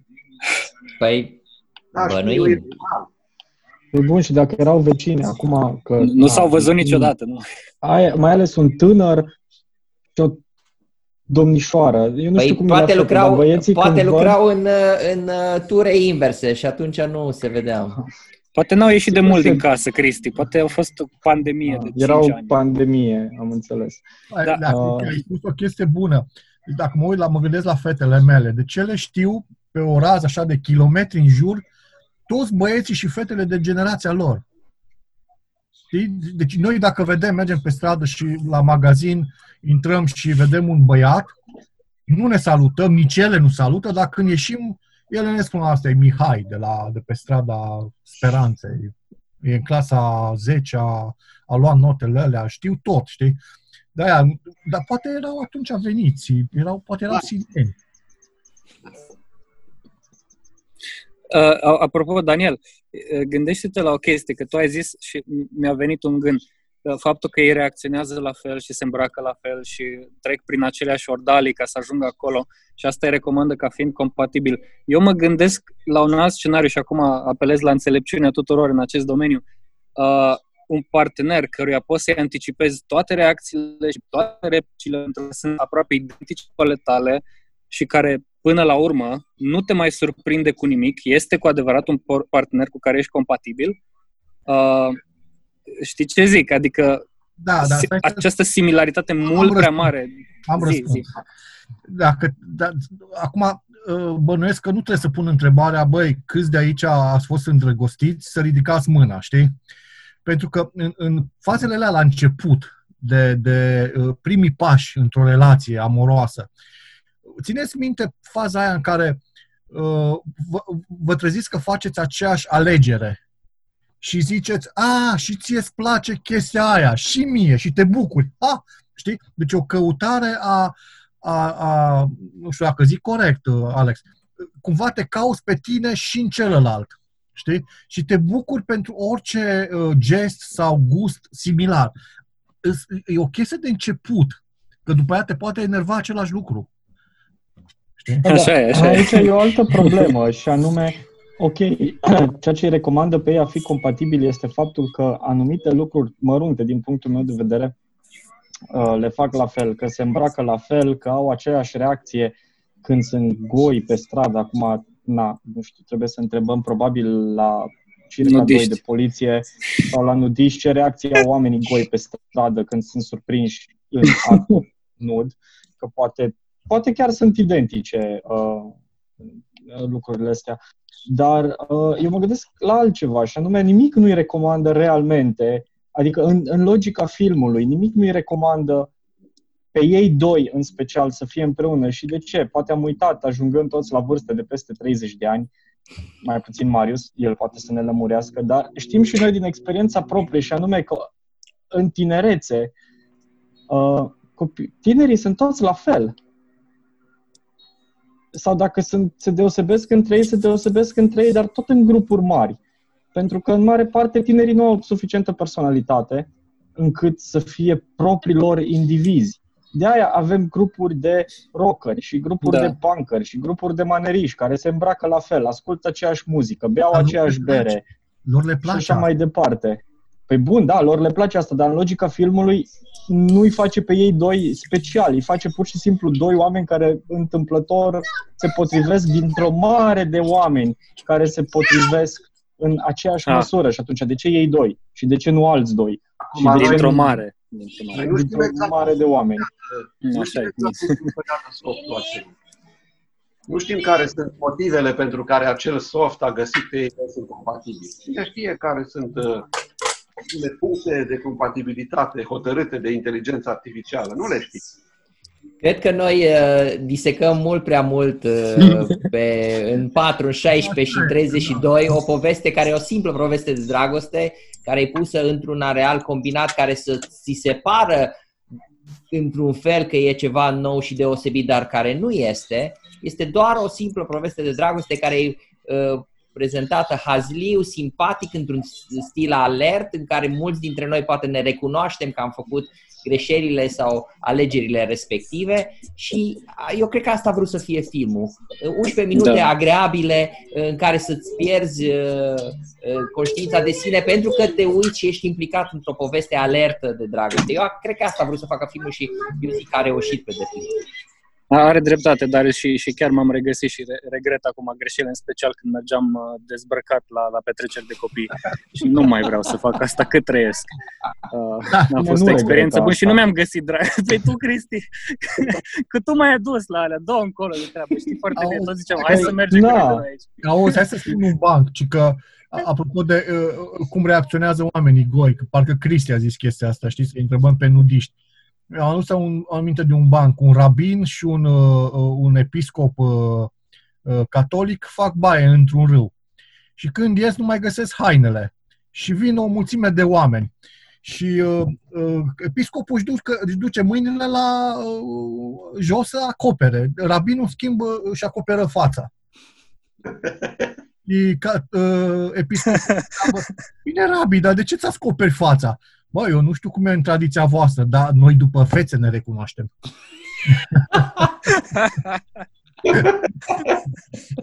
deci da, e, fiecare cu tradiția lui când e în pielea goală, știi? Da. Da. Ok, mă bucur mult că ne-am distrat și am ajuns și pe zona asta așa mai comică uh, la un film. Asta am și vrut să, să fie un, un film poate puțin diferit față de, eu știu, distopiile astea negre la care tot ne uităm în ultimul timp și uh, care ni se servesc. Suficient de negru e și când te uiți pe geam și vezi ce se întâmplă afară, de-aia am zis că e bine să fie un pic pe un, un registru mai, mai ușor. A fost un film uh, uh, simpatic. Uh, vă mulțumesc pentru participare. La sfârșit, doar uh, pe scurt, o să spun uh, Uh, pentru posteritatea acestei înregistrări că în uh, această săptămână s-a anunțat oficial printr-o conferință de presă că festivalul de science fiction, de film science fiction și fantasy The Galactic Imaginarium uh, a fost reprogramat pentru 23-27 septembrie în acest an. Între 23 și 26 septembrie vor fi vizionări în sistem de drive-in cinema în Dumbrăvița lângă sala polivalentă, iar în 26 și 27 majoritatea uh, elementelor de program se vor desfășura online în șase locații uh, virtuale. Avem confirmați majoritatea oaspeților, de, uh, oaspeților special și oaspetele de onoare, deci va fi cu noi Milton Sierolemo, care l-a jucat pe Ciro Farel în Game of Thrones și iarăși majoritatea partenerilor de program și-au arătat disponibilitatea de a fi prezenți în cadrul uh, festivalului, ceea ce e foarte bine. Rămâne încă de făcut mult pentru organizarea lui, dar e important că festivalul va avea loc și mulțumesc tuturor celor care se implică pentru realizarea lui. Asta foarte pe scurt. Așa, orice informație de acum va fi uh, prezentă ca de obicei pe site-ul festival.galactic.one, iar biletele sunt disponibile începând din acest moment pe bilete.ro. Ok. Eu vă mulțumesc mult uh, încă o dată pentru participare. Dacă mai aveți ceva de adăugat acum la sfârșit. Aș, aș, aș spune într-o, într-o cheie tristă că de când cu aceste întâlniri uh, um, video care sunt filmate integral, am impresia că se pierde arta procesului verbal, care era de nelipsit la ședințele noastre. Am impresia că este la fel ca și caligrafia și ca um, scrisul de scrisori. Este o artă pe moarte. Regretată fie și Dumnezeu să ierte. Da. Uh, da, nu pot să, să nu uh, uh, achesez la această observație că realismul dur și rece al uh, înregistrării audio-video nu lasă niciun fel de posibilitate interpretării uh, imaginative și psihologico-fine a celui care ia notițe pentru a imortaliza un, uh, o întâlnire în uh, zona asta culturală. Pe de altă parte, putem bea, putem fuma. Și putem ține uh, pisici pe spatele nostru, fără niciun fel de problemă, să ne gândim că ar putea pentru cineva să fie o problemă legată de faptul că avem o alergie la pisici sau la păr uh, de pisică. Deci sunt câteva avantaje. Martin face, face baie în bere. Da, și oricum eu mai, eu mai spun un avantaj, pentru că ne întâlnim online, putem să stăm oricât, uh, pentru că nu e necesar ca să ne grăbim, pentru că doamna Ibi trebuie să ajungă acasă cu ultimul tramvai uh, să prindă tramvaiul și care tot vine doamna Ibi și ne spune na, hai, hai, mai strângeți, mai gata, gata. Deci sunt ceva avantaje pe care trebuie să le... Și putem să stăm în slip, nu? Da, adică, da, se vede partea de sus, este... Dar și de, fa- pe, de față cu doamna Ibi puteți să stai în slip. nu cred că te oprea nimeni, nici măcar doamna Ibi. S-a consemnat. Ok, dragilor, s-a făcut târziu, mie mi-e foame, nu știu de voi, treaba voastră, eu mă duc să mănânc. Vă mulțumesc mult pentru, pentru participare, a fost agreabil. Ne vedem săptămâna viitoare, vă rog frumos să vă puneți în calendar data de, hai să vedem că suntem în 20, așa, în 28 joi, la ora 19, vom avea invitați din sper eu, toate fostele republici iugoslave, în care în întâlnirea în care vor prezenta science fiction și fantasy din zona lor și se vor pune întrebări celor care prezintă aceste informații. O să încerc să promovez această întâlnire internațională care va fi în limba engleză și pe alte canale internaționale. Poate reușim să avem vizitatori nu numai din zonele respective, pentru că am rugat pentru pe cei care prezintă să aducă și alți fani de science fiction și fantasy din țara lor, dar o să încerc să promovez și în, în vestul Europei și sperăm să fie o ședință uh, cu o, o participare largă. larg. Încă o dată mulțumesc, noapte bună vă urez, poftă bună, somn ușor și ne vedem joia viitoare 28 mai la ora 19. Ciao, ciao. Mâine Ciao, ciao. ultimele materiale, mâine lansăm revista. Ok.